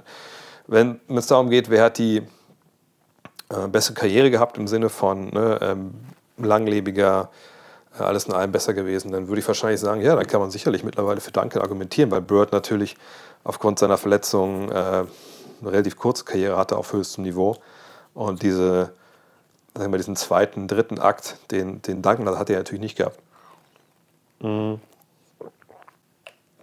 Von daher, ja, was so den Peak angeht, puh, also wer die besten, besten Jahre hatte, ich tue mich echt ein bisschen schwer. Ich glaube, man kann wahrscheinlich wirklich gar nicht so. Ich wäre wahrscheinlich für. Ich meine, was Bird hat, hatte, voraussetzte so in Sachen Playmaking, ähm, wie gesagt, äh, zwei, schon zwei Schritte weiter sein im Kopf als der Gegner. Das hat Dank natürlich nicht, aber Dank natürlich die Defense gehabt. Ne, absolut da äh, Beton hinten angerührt. Wahrscheinlich würde ich mich aber trotzdem für Bird entscheiden, weil er das ganze Team offensiv so mitgenommen hat. Ähm, aber das ist super, super eng. Äh, da kommt auch mal aus welcher Warte man argumentiert für welches Jahrzehnt oder so. Wie gut war Winston Garland, dass er bei dir so einen bleibenden Eindruck gelassen hat? Wir können es gleich mal uns mal angucken. Also ich sage euch direkt, er war nicht so wirklich gut. Aber deswegen äh, ist es auch bei mir nicht im Gedächtnis geblieben. Sondern es, ging, es geht darum, dass ich, glaube ich, einfach stellenweise ähm, in meinem Kopf das Problem habe, wenn ich äh, bestimmte Namen, und Garland ist jetzt ja auch nicht so ein Name, der, ähm, sag ich mal, so super häufig vorkommt in der NBA. Ihr seht, das ist wirklich kein, kein, kein All-Timer gewesen. Dass ich einfach dann stellenweise nicht in der Lage bin, in meinem Kopf dann den, den Nachnamen mit dem neuen Vornamen, im Darius, zu verknüpfen. So, und das ist der Vater von, von Darius Garland, das sieht man ja auch immer hier oben. Äh, der Son Darius Garland. Von daher, also der Sohn ist jetzt schon besser, als der Vater jemals war. Aber, oh, was ist passiert? Wo ist mein. Da ist mir. Komisch. Egal. Äh, jedenfalls, ja, das äh, hat auf jeden Fall. Ähm, äh, ich weiß auch nicht. Ist in meinem Kopf so abgespeichert jetzt. Wenn ich. Wenn ich könnt, könnt davon ausgehen, wenn ich Winston Garland sage, meine ich eigentlich immer Darius Garland. Hätte Tatum bald eine Chance auf ein All-Defensive-Team? Gucken wir uns mal die Zahlen an. Also ich meine, ich, Defense in Zahlen zu gießen ist immer so schwierig. Ne, deswegen ist es immer so ein bisschen äh, ja, schwer, sowas dann abschließend zu beantworten, wenn man einfach nur mal sich so ein paar Zahlen anschaut. Äh, aber gucken wir einmal kurz drauf. Ähm, das sind die offensiven Zahlen, die brauchen wir jetzt nicht unbedingt. Frage auch mir weg. Ähm, hier sind wir bei den äh, Advanced Stats. Ich mache es vielleicht mal ein bisschen größer. Das war jetzt wahrscheinlich, irgendwo das nicht zu groß, passt schon. Ähm, also seht ihr da bei Defensive Box Plus Minus, ja, ist er wenigstens ein Plus. Ne? Also äh, hier ist er ein Plus. Das ist natürlich gut. Ähm, Defensive Win Shares ist auch ein Plus. Vergangenes Jahr hat er sogar angeführt bei Defensive Win Shares. Ähm, hängt hier viel mit Reputation zusammen. Ich glaube, er hat alle Anlagen, um das zu schaffen. Äh, die Frage ist halt, kann er da jetzt dann die Wahlberechtigten überzeugen? Müssen wir mal abwarten. Ähm, aber äh, momentan würde ich gefühlt sagen, nein. Aber das, das kann sich alles ändern wenn er äh, einfach da ja, über längere Zeit einfach einen guten Job macht. Und das ist ja bei ihm sogar so, er kann sich sogar, also wenn du so einen starken Ringbeschützer hinter dir hast, kannst du ja auch als Individualverteidiger auf dem Flügel eigentlich anders zu Werke gehen und auch besser zu Werke gehen. Von daher, also mich würde es nicht wundern, aber im Stand jetzt würde ich nicht sagen, dass das unmittelbar bevorsteht, ehrlich gesagt. Die nächste Frage kommt, also hier kann äh, Sacramento die Nummer 4 halten, habe ich gerade schon gesagt, kann man nicht seriös beantworten, weil so eng wie das zusammen ist. Tyrese Maxey scheint jetzt darauf, von der Bank zu kommen. Wäre dann der Favorit für Six Man of the Year? Ähm, ich gucke mal nach, wie viele Spiele er gestartet ist bisher. Also, er hat bisher 30 Spiele absolviert und ist 22 Spiele gestartet. Ähm, jetzt haben wir noch, die haben 40, 49 Spiele. Also sind wir noch bei 30, 33. Ja, wenn er jetzt mal von der Bank kommt, dann wäre er, aber müssen wir mal gucken, was er von der Bank gerade macht. Wartet mal, ich gucke mir kurz die Splits von ihm an. Ich sage nicht, dass die äh, Wahlberechtigten sich die Mühe machen, aber ich möchte es hoffen, dass man dann trotzdem mal schaut, okay, was macht Therese Maxi eigentlich, wenn er von der Bank kommt. Und das kann man ja jetzt hier ganz schön sehen. Ne? Man sieht die verschiedenen Splits, ne? Win, Losses, aber Moment mal, doch hier. ach, warte mal, war es achtmal reservierst. Was habe ich gerade gesagt? Ja, 30. Also du musst ja quasi nur, äh, was die Regel, da musst du nämlich mehr Spiele von der Bank absolviert haben als als Starter. Und jetzt sehen wir die Zahlen. Naja, also wenn das so bleibt mit den Zahlen von der Bank, hat er wahrscheinlich einen halbwegs guten Case, aber ist jetzt nicht unbedingt der Typ, wo man jetzt denken würde, äh, der muss es gewinnen. Lass uns mal kurz den Game Logs anschauen. Seit er nicht mehr startet, hier war er lange verletzt, so und jetzt. Ja, man hat Spiele drin, die sind sehr gut, Spiele sind weniger gut. Ja, ich frage mich so ein bisschen, ähm, wie ihn die Wahlberechtigten abspeichern. Ne? Speichern sie direkt ab als, als, als Bankspieler ähm, oder ähm, na, mal gucken. Ähm, auf jeden Fall wäre er ein Kandidat, wenn er dann, dann jetzt nicht mehr startet, aber Favorit. Ich, ich glaube, viele haben da nicht auf dem Schirm, dass er wirklich auch kein Starter halt ist. Hat Paolo Banquero das gleiche Skillset wie Julius Randle? Wo ist sein Ceiling? Oh, Ceiling schreibt man aber anders. Ich schreibe es kurz hier rein. Also kein, kein Diss, einfach nur, einfach nur als Service. Ähm, die haben natürlich einen ähnlichen Körperbau im Sinne, dass sie beide längere, bulligere Spieler sind. Ähm, aber ich, ähm, ich will ehrlich sein, also ich finde, Paolo Banquero ist jetzt in dem Alter, das ist ja erst immer ein Rookie, hat er nicht mal die Hälfte seiner äh, Hälfte hat er schon gespielt, aber äh, nicht mal seine erste Rookie-Saison rum. Äh, ich würde mich dagegen verwehren wollen, die beiden so zu vergleichen im Sinne von das gleiche Skillset haben, weil so Richtung Passing ist, sehe ich Banquero jetzt wahrscheinlich schon um einiges, da vielleicht jetzt vor Randall stand jetzt, aber eine, verglichen zu damals, äh, ich finde, er ist auch viel natürlicher so mit dem Ball auf dem Flügel, das aber Randall die ersten Jahre auch nicht so. Von daher, er, ähm, ich würde schon sagen, dass ähm, Banquero wahrscheinlich der bessere Basketballer wird, der vielseitigere Basketballer. Aber wie gesagt, es ist sehr, sehr früh. Wir haben nicht so viele, noch nicht so viele Spiele von ihm gesehen in der NBA. Siehst du aktuelle Rolle von Moritz Wagner bei den Magic? Warum reicht es aktuell nicht für die Starting Five? Finde seine aktuelle Saison sehr gut, rein objektiv, ohne auf die Stats zu schauen. Gut, äh, Moritz war ja verletzt, so, ne? ähm, das können wir noch mal so an, uns auch anschauen. Ähm, und gerade wenn du ein Team hast, wo sich immer wieder mit Verletzungen einiges verschiebt. Ne? Der war jetzt nicht lange verletzt, aber ähm, wenn wir uns jetzt hier das anschauen, dann sehen wir ja, ne, dann gab es hier ne, diese drei Spiele, wo er raus war und danach ist er eben nicht mehr gestartet. Und davor gab es zwei Niederlagen, ne, drei in fünf. Das war jetzt ohne ihn nicht äh, super erfolgreich, aber dann ist er hier auf die Bank gegangen gegen Golden State. So. Ähm, dann schauen wir einfach mal, was, was hier jetzt an dem Tag los war. Habe mit 14 gewonnen gegen Golden State. Ähm, da hat dann da hat man kleiner angefangen, dann, oder Wendell Carl Jr. hat angefangen. Äh, Moritz kam von der Bank. Ähm, war, waren die anderen komplett? Äh, ja, komplett waren sie nicht. So, und äh, ich weiß nicht, starten jetzt immer noch die gleichen. Ich gucke mal kurz, einfach nur stichprobenmäßig jetzt. Ja, Wendell Carter ist eigentlich der Starter jetzt. Und war der vorher denn der Starter? Und zwischendurch verletzt kriege ich es nämlich gar nicht mehr zusammen bei den, bei den Magic, wer wann raus. Ah ja, genau, Wendell Carter war lange raus und war vorher immer der Starter. Dann ein paar Spiele wieder reingekommen, das wieder gestartet. Ähm, nee, ich glaube einfach, dass ähm, er einfach dann von auf die Bank gegangen ist, weil Kater zurückkam, Kater sicher defensiv auch äh, versierter ist. Und eigentlich finde ich, ist die Rolle für Moritz von der Bank so als ne, Sparkplug ähm, ändert ein bisschen was für die Defense auch, weil er einfach Fähigkeiten hat auf dem, auf dem Flügel als Big Man, die nicht so viele haben. Ähm, finde ich gut. Aber der Frontcourt ist so voll, dass man da eh genau gucken muss, wie man das alles staffelt etc. pp. Von daher finde ich es keine Degradierung oder sowas von Moritz, sondern einfach nur ein Reshuffling im Endeffekt.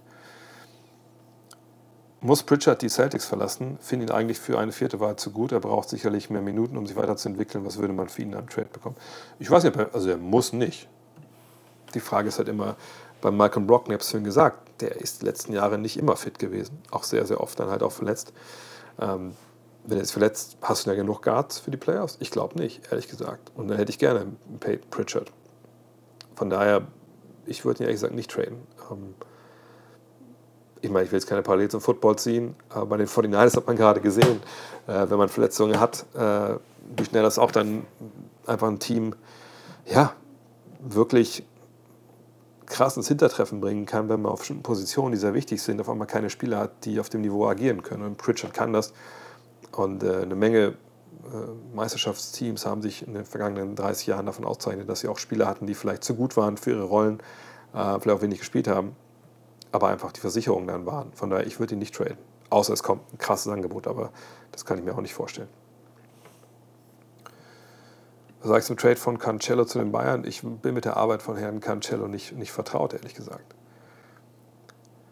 Welcher Trade hatte für dich den größten Impact in dieser Saison? Positiv, negativ? Ich weiß nicht, wie ich das beantworten soll, ehrlich gesagt. Ähm, keine Ahnung. Was, was, wie soll ich das beantworten? Ähm, ich habe keine Ahnung, wie Rui Hachimura in fünf, sechs Wochen in, bei den Lakers funktioniert, wenn er da angekommen ist. Ähm, wir haben noch nicht so viele Trades gesehen. Ähm, wir können nach der Trade Deadline gerne uns mal hinsetzen und hier drüber reden, was für Deals Sinn gemacht haben aus meiner Sicht und welche nicht. Aber wir haben äh, nicht wirklich viel gesehen während der Saison. Äh, in der Offseason haben wir einige Sachen gesehen, aber auch da, lass uns darüber reden, wenn, wenn die Saison vielleicht vorbei ist. Also mir fällt jetzt keiner ein, wo ich äh, direkt irgendwie den Stab drüber brechen würde oder sagen wollte, das war das Geilste, was ich je gesehen habe. Ja, ich meine, der Peyton Pritchard kann ja gerne sagen, dass er mehr Minuten Verantwortung möchte. Das soll er ja auch sagen. Das soll ja auf jeden Fall auch so sein. Aber das ist ja nun mal auch ein Geschäft. Ne? Und, und wenn ich Brad Stevens wäre, würde ich ihm sagen, Junge, mach dir keine Sorgen. Ne? Ähm, wir, wir, wir haben das im Blick. Ne? Wir versuchen dir Minuten zu geben. Wir werden dir Spiele geben, was ich, wo vielleicht Brockton mal rausgehalten wird, ähm, aus Backs to Backs oder sowas. Dann kriegst du die Minuten, mach dir da wirklich keinen, keinen Kopf. Das ist ja wie bei 2K, da muss man das ja auch machen bei seiner MyGM-Karriere. Ähm, und sicherlich wird der Agent auch mal vorstellig werden, eventuell und fragen, hey, wie ist das mit meinem Klienten? Wir wollen ihn weiterentwickeln, bla bla bla, Rookie-Vertrag, bla bla bla, man muss ja richtig, richtig mal einen Vertrag haben. Aber es gibt dieses schöne Stichwort, äh, Sprichwort. Hm. Langjährige Hörer werden wissen, was jetzt kommt.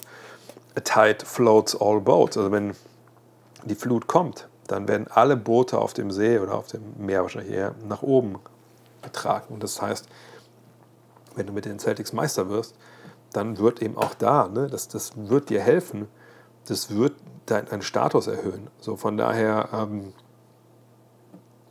das kann er gerne alles sagen.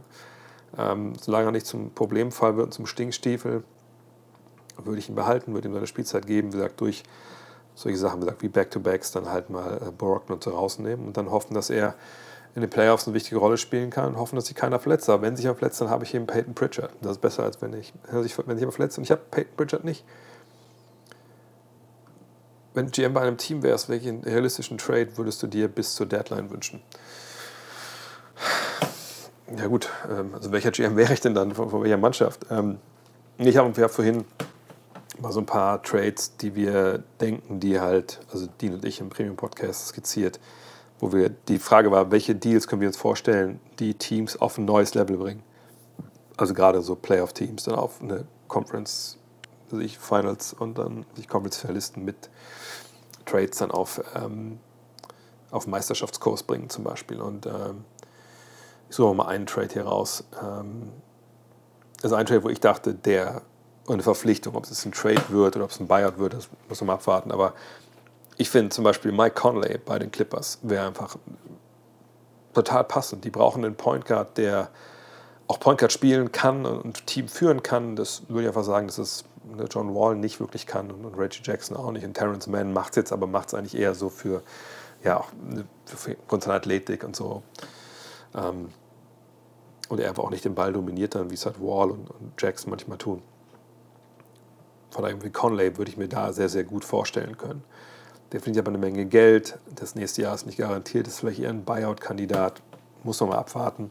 Aber sowas kann ich mir, mir sehr, sehr gut vorstellen, dass das äh, funktioniert. Aber es gibt in dieser Trading Deadline eine Menge Rollenspieler, die Sinn machen bei vielen anderen Teams. Aber es gibt immer auch viel Competition für diese Rollenspieler. Und manchmal sind die Teams, zum Beispiel so Alec Burks, wo, wollen die Pistons den eigentlich abgeben. Bogdanovic wollen den abgeben. Da sagen die, hey, wenn nächstes Jahr gut sind, oder gut werden wollen mit den Youngstern, wenn Cunningham zurück ist, wir vielleicht einen Bankero haben oder so, äh, nicht Bankero, äh, wenn wir Jama haben, dann suchen wir auf einmal wieder Veteranen, die wir vorher abgegeben haben. Das macht ja eigentlich keinen Sinn, an die zu verscherbeln jetzt. Denkst du, Markus Smart ist immer noch ein wenig underrated, trotz aller guten Spiele bei den Celtics, merke ich, merkt man, finde ich, wie sehr er fehlt und wenn er verletzt ist, wie auch aktuell ich wüsste nicht, warum er underrated sein sollte. Ist er einer der zehn besten Point Guards der Liga? Natürlich nicht. Also da fehlt einfach das, das spielerische Element, sage ich mal, bei ihm. Ähm,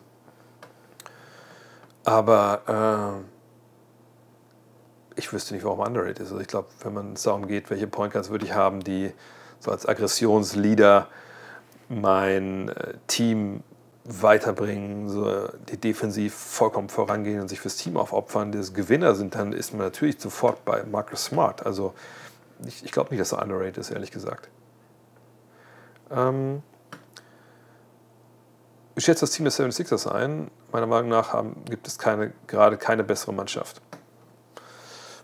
Na gut, kann man sagen, die Orlando Magic waren ja besser vergangene Nacht. Ähm, nö, die machen momentan natürlich einen wahnsinnig guten Job. Ähm, aber ähm, ich, bei den Sixers will ich einfach sehen, dass sie erstmal zwei Runden in den Playoffs gewinnen. An dem Punkt waren sie schon mal, das ist schon ein bisschen her, aber waren sie natürlich schon mal. Aber in den letzten Jahren war mir einfach da immer zu viel los. Ne? Dann war immer mal wieder Joel Embiid irgendwie raus. Dann hat äh, Doc Rivers irgendwie da nicht so richtig gut gecoacht stellenweise. Ich will es erstmal sehen ich habe vor der Saison gesagt, das ist ein ganz klarer Meisterschaftsfavorit. Das würde ich immer auch noch unterschreiben wollen. Das Spiel gegen Denver war natürlich auch ein Fingerzeig in die Richtung, gar keine Frage. Aber ich möchte sehen, dass die in den Playoffs funktionieren. Ich möchte sehen, dass sie so zusammenstehen, wie, wie es momentan den Eindruck hat. Ich möchte sehen, dass die Bank funktioniert. Ich, zum Beispiel mit George Niang. Ich wüsste nicht, wie George Niang spielbar ist in der Playoff-Serie. Aber dann fehlt das Shooting. Wer, wer äh, springt denn da in die Bresche? Ähm, wie ist es mit, äh, mit Embiid? Ne? Kann er in solchen, solchen Situationen auf 40 Minuten gehen, 43 Minuten gehen, wo es gebraucht ist? Oder ist er da manchmal auch ein bisschen außer Puste manchmal? Ähm, was ist mit Hardens Defense in den Playoffs? Das sind alles so Geschichten. Ich denke schon, dass sie das hinbekommen, aber ich will es erst mal sehen für zwei Runden. Aber momentan sind sie eines der Top-Teams, keine Frage ruft doch den Abo-Köder aus und sagt was zum Dark Issue. Ich habe die vierte Ausgabe hier, die gibt es ja auch noch. Ja, die Hommage an die 2000er. Ähm, und äh, da macht gleich mal Fotos mit am, am Madison Square Garden und so. Ähm, aber heute ist der letzte Tag mit, mit Abos und jetzt ne, die fünfte Ausgabe sind wir gerade dran und das ist, boah, ähm, das ist wirklich, ist wirklich krass. Ähm, also was jetzt auch die Recherche so für Geschichten zutage gefördert hat rund um die NBA. Also die Dark Issue wird ja wird so die erste sein, die wirklich dann so wird in, in vielen Teilen, wie wir uns das, wie ich mir das vorstelle, eigentlich für dieses, für dieses Format, weil das soll ja nicht einfach nur 5XXL sein, sondern es sollte ja eigentlich auch ähm, und Max, du kannst schon mal das, das, den Link hier reinposten zu der Story, zu dem Trade, den du gerade da an, angepriesen hast. Ähm, sondern es soll ja eigentlich auch so ein bisschen buchmäßig sein, dass man quasi eigentlich von vorne bis nach hinten nicht eine Geschichte liest, aber dass man halt einen gewissen roten Faden erkennt. Und äh, bei der Dark Issue geht es ja darum, um die dunklen Geschichten der NBA. Ähm, und es soll halt immer dunkler werden. Also immer härter. Das ist dann vielleicht nicht, also wird ein bisschen schwierig. Manchmal ist es ein bisschen schwer, zum Beispiel so ein Thema wie ähm, Britney Griner.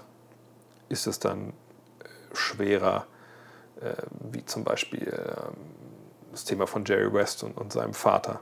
Äh, solche Sachen. Ne? Ähm, aber wir haben da jetzt ein paar Ideen gehabt, die wir jetzt durchziehen und die auch echt cool sind. Ähm, ein paar Geschichten habe ich schon gelesen, da läuft es einem echt kalt den Rücken runter. Ich lese die immer und redigiere die und schicke die an die Grafik. Äh, wir haben ein paar sehr coole grafische Ideen. Und das Ganze soll halt komplett schwarz werden. Klar, also das ist leider weiß, wird weiß bleiben, weil das zu teuer wäre, das auch schwarz zu drucken.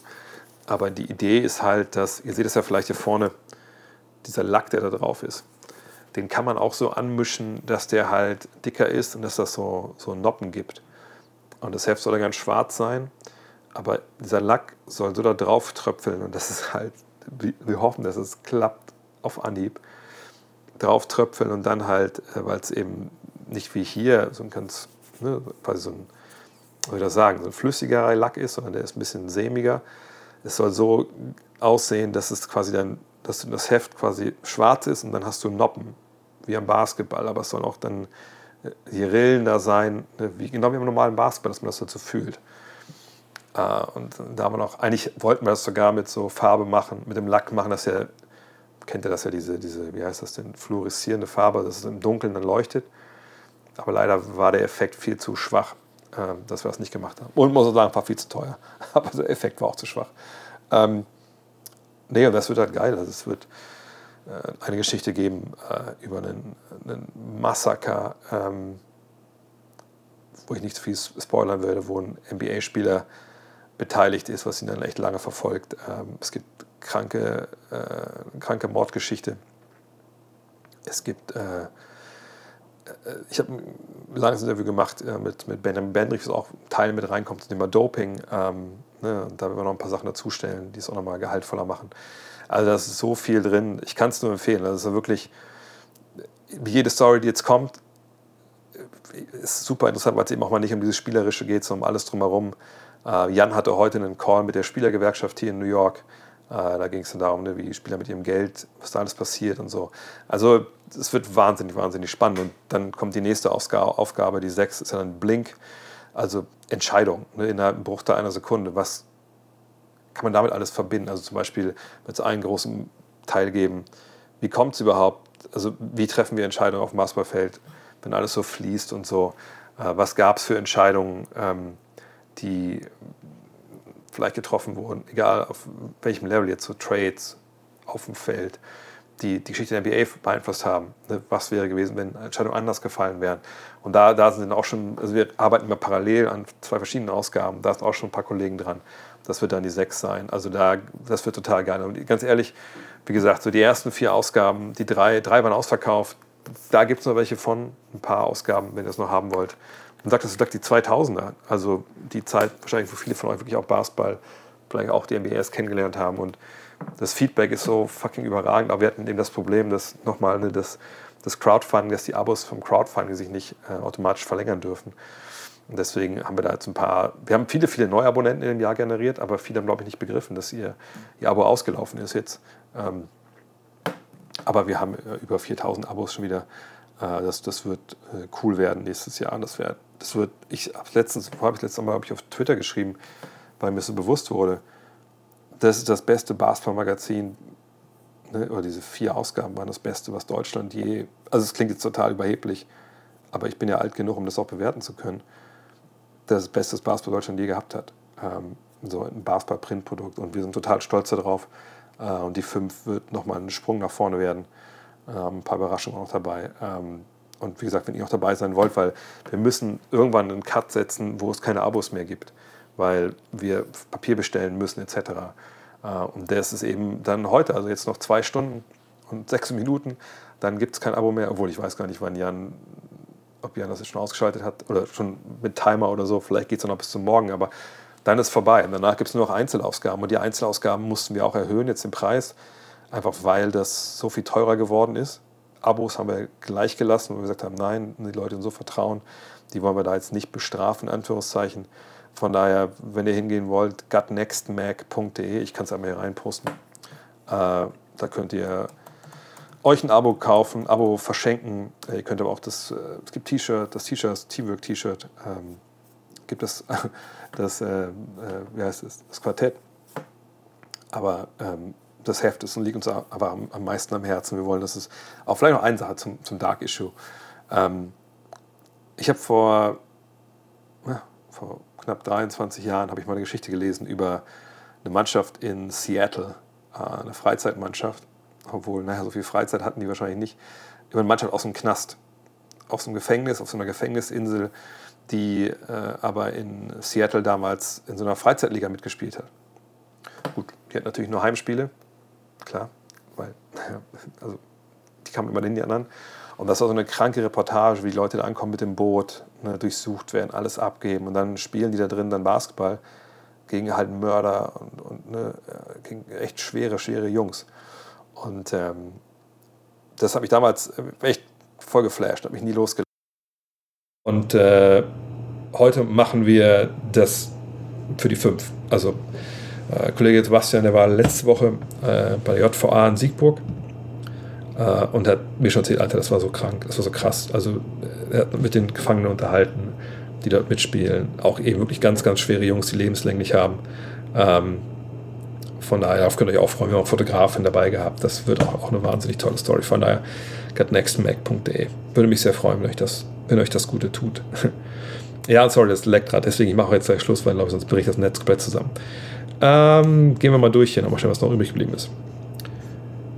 Bleibt der Kader der Sixers noch so? Ich glaube nicht, dass sie sehr viel Raum haben, irgendwas zu machen. Natürlich werden die aggressiv sein, aber ich wüsste jetzt nicht unbedingt, wen sie traden sollen, ehrlich gesagt. Rosier zu den Timberwolves, D'Angelo Russell nach Phoenix, CP3 zu den Lakers, Westbrook nach Charlotte habe ich gelesen. Hast du noch den Link dazu gepostet? Nein, äh, hast du nicht gepostet. Finde ich wahnsinnig unrealistisch, ehrlich gesagt. Ähm, also Rosier zu den Timberwolves finde ich noch am realistischen von den Geschichten. Ich weiß nicht, was die ähm, Phoenix Suns dafür haben, von, davon haben, wenn sie D'Angelo Russell holen statt, statt äh, CP3. Äh, außer, dass Russell Free Agent wird und dann kann man ihn äh, abgeben. Ähm, CP3 zu den Lakers äh, neben Schröder und Beverly und äh, Westbrook äh, weiß ich jetzt nicht. Also müsste noch andere Moves danach geben. Ne, Westbrook nach Charlotte. Wie gesagt, ich, ich wüsste ehrlich gesagt nicht, was die Suns davon haben, außer sie sagen, okay, wir wollen es neu anfangen, äh, lass uns CP3 abgeben. Ähm, ich glaube, das ist eher so eine Idee, die irgendein Schreiberling hatte, oder? Und kein Gerücht. Denkst du, dass es eine Verschwörung gegen die Lakers gibt? Ich kann mich in den letzten zehn Jahren nicht daran erinnern, dass eine Mannschaft so viele verheerende Fehlentscheidungen an so einem kurzen Zeitraum erlitten haben. Nein, es gibt keine Verschwörung gegen die Lakers. Äh, es gibt einen Tweet, den habe ich gestern geteilt. Ähm, da wurde sich mal angeschaut, okay, die ganzen Last Two-Minute-Reports, die es ja nach jedem Spiel gibt, äh, welche Calls da in den Lakers spielen, äh, Non-Calls waren, wo sie denken, hätten wir eigentlich pfeifen müssen oder Fehlentscheidungen gab. Und am Ende des Tages war, glaube ich, wenn ich es richtig erinnere, war die Anzahl der Fehlentscheidungen, die identifiziert wurden, leicht zugunsten der Lakers. Das heißt nicht, dass natürlich entscheidende Dinge wie das Ding äh, äh, gegen, gegen Dallas am Ende, wo ich aber sage, da bin ich eigentlich bei den Referees, dass das eine Grauzone ist und dass man das durchaus so bewerten kann, dass das eine High Five war. Und dann, ich glaube, es war auch im, äh, äh, im Two-Minute-Report kein Foul die Sache mit, mit Embiid, finde ich, ist ganz, ganz schwer zu sehen, auch im, äh, im Nachklapp. Ich denke schon, dass ihn da anfasst. Aber ich, ich sehe am Ende nicht ganz, warum man da nicht werfen kann. Also ich das denke schon, dass es irgendwie eine Berührung war, ein Foul auch. Aber auch jetzt super, super schwer zu sehen für die Referees. Das Schlimmste und das Dümmste, muss man sagen, der dümmste Fehler war jetzt das Ding ähm, gegen Boston. Aber wer da mit Verschwörung hantiert in der heutigen Zeit, wo wir, glaube ich, mit dem Wort und mit, mit, mit Leuten, die sofort, wenn sie irgendwas nicht auf Anhieb verstehen, äh, danach schreien, dass sich irgendwelche Mächte verbündet haben, da muss man schon verdammt vorsichtig sein. Und nochmal, ähm, es gibt in der NBA ein Schiedsrichterwesen. Das sind nicht die Refs alleine unter sich, die werden kontrolliert von der Liga, die werden sanktioniert, wenn sie schlecht pfeifen. Ne, da dürfen zum Beispiel nicht die Finals äh, pfeifen und nicht die Playoffs. Ne, ähm, die werden hochgestuft, degradiert, wie in jedem Schiedsrichterwesen, in, in jedem, in, in, jedem anderen äh, Land.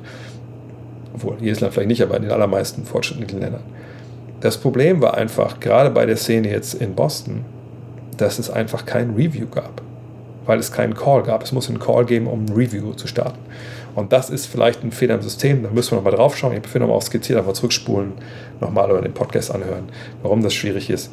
Aber bitte hört auf mit diesem Blödsinn mit Verschwörung und so. Das ist einfach, ehrlich gesagt, wenn man, ich meine es nicht, ich meine es generell, ist ehrlich gesagt eine Dummheit nicht mehr zu überbieten. Weil was sollte denn da stecken? Dass die Mannschaft, die das meiste Geld für die Liga mit einnimmt, dass die äh, benachteiligt wird? Das ist so dumm, dass es schon wieder Nee, das ist so dumm, dass es einfach vor, also hier ist dumm, das ist so dumm, dass es vorbeischießt an, könnte was dran sein und man landet wieder bei dumm. So dumm ist das. Ähm, was denkst du, in welcher Franchise wird LeBron mit seinem Sohn spielen? Sollte er in LA bleiben? Keine Ahnung, wer seinen Drone draftet. Der war jetzt, jetzt McDonald's All-American. Ähm, wir wissen nicht, wann er über den Tisch geht, wer wann zieht. Kann keiner. Äh, also, wenn natürlich zu schlecht ist für die Draft, dann denke ich mal, dass, er, dass LeBron natürlich sein Team beeinflussen wird, dass sie ihn dann ziehen. Aber ähm, ja, von daher, mal gucken. Das beste emotionalste Spiel, wo ich, wo ich je war. Das emotionalste war sicherlich Spiel 6 der Finals 2011. Einfach zu sehen, wie Nowitzki den, den Ring gewinnt. Ähm, das beste Spiel war, ah, ich krieg's immer nicht zusammen, weil das so viele, also ich glaube, das war das waren die Finals äh, 2017, glaube ich. Ähm, es war ein Spiel in Cleveland. Cavaliers gegen die Warriors, wo einfach das Shotmaking so krank war, wie ich es noch nie erlebt habe. Ich weiß nicht, welches Spiel. Spiel 3, vielleicht kann das sein. Ähm, da war, war, war, war es unfassbar. Unfassbar gut und ähm, ging, ging total ab. Ja, und ich hoffe, es geht jetzt noch zwei Stunden. Auch total ab gleich drüben im Madison Square Garden. Da muss ich, ja noch nicht jetzt drüber, aber doch relativ bald dann. Äh, ja, vielen, vielen Dank.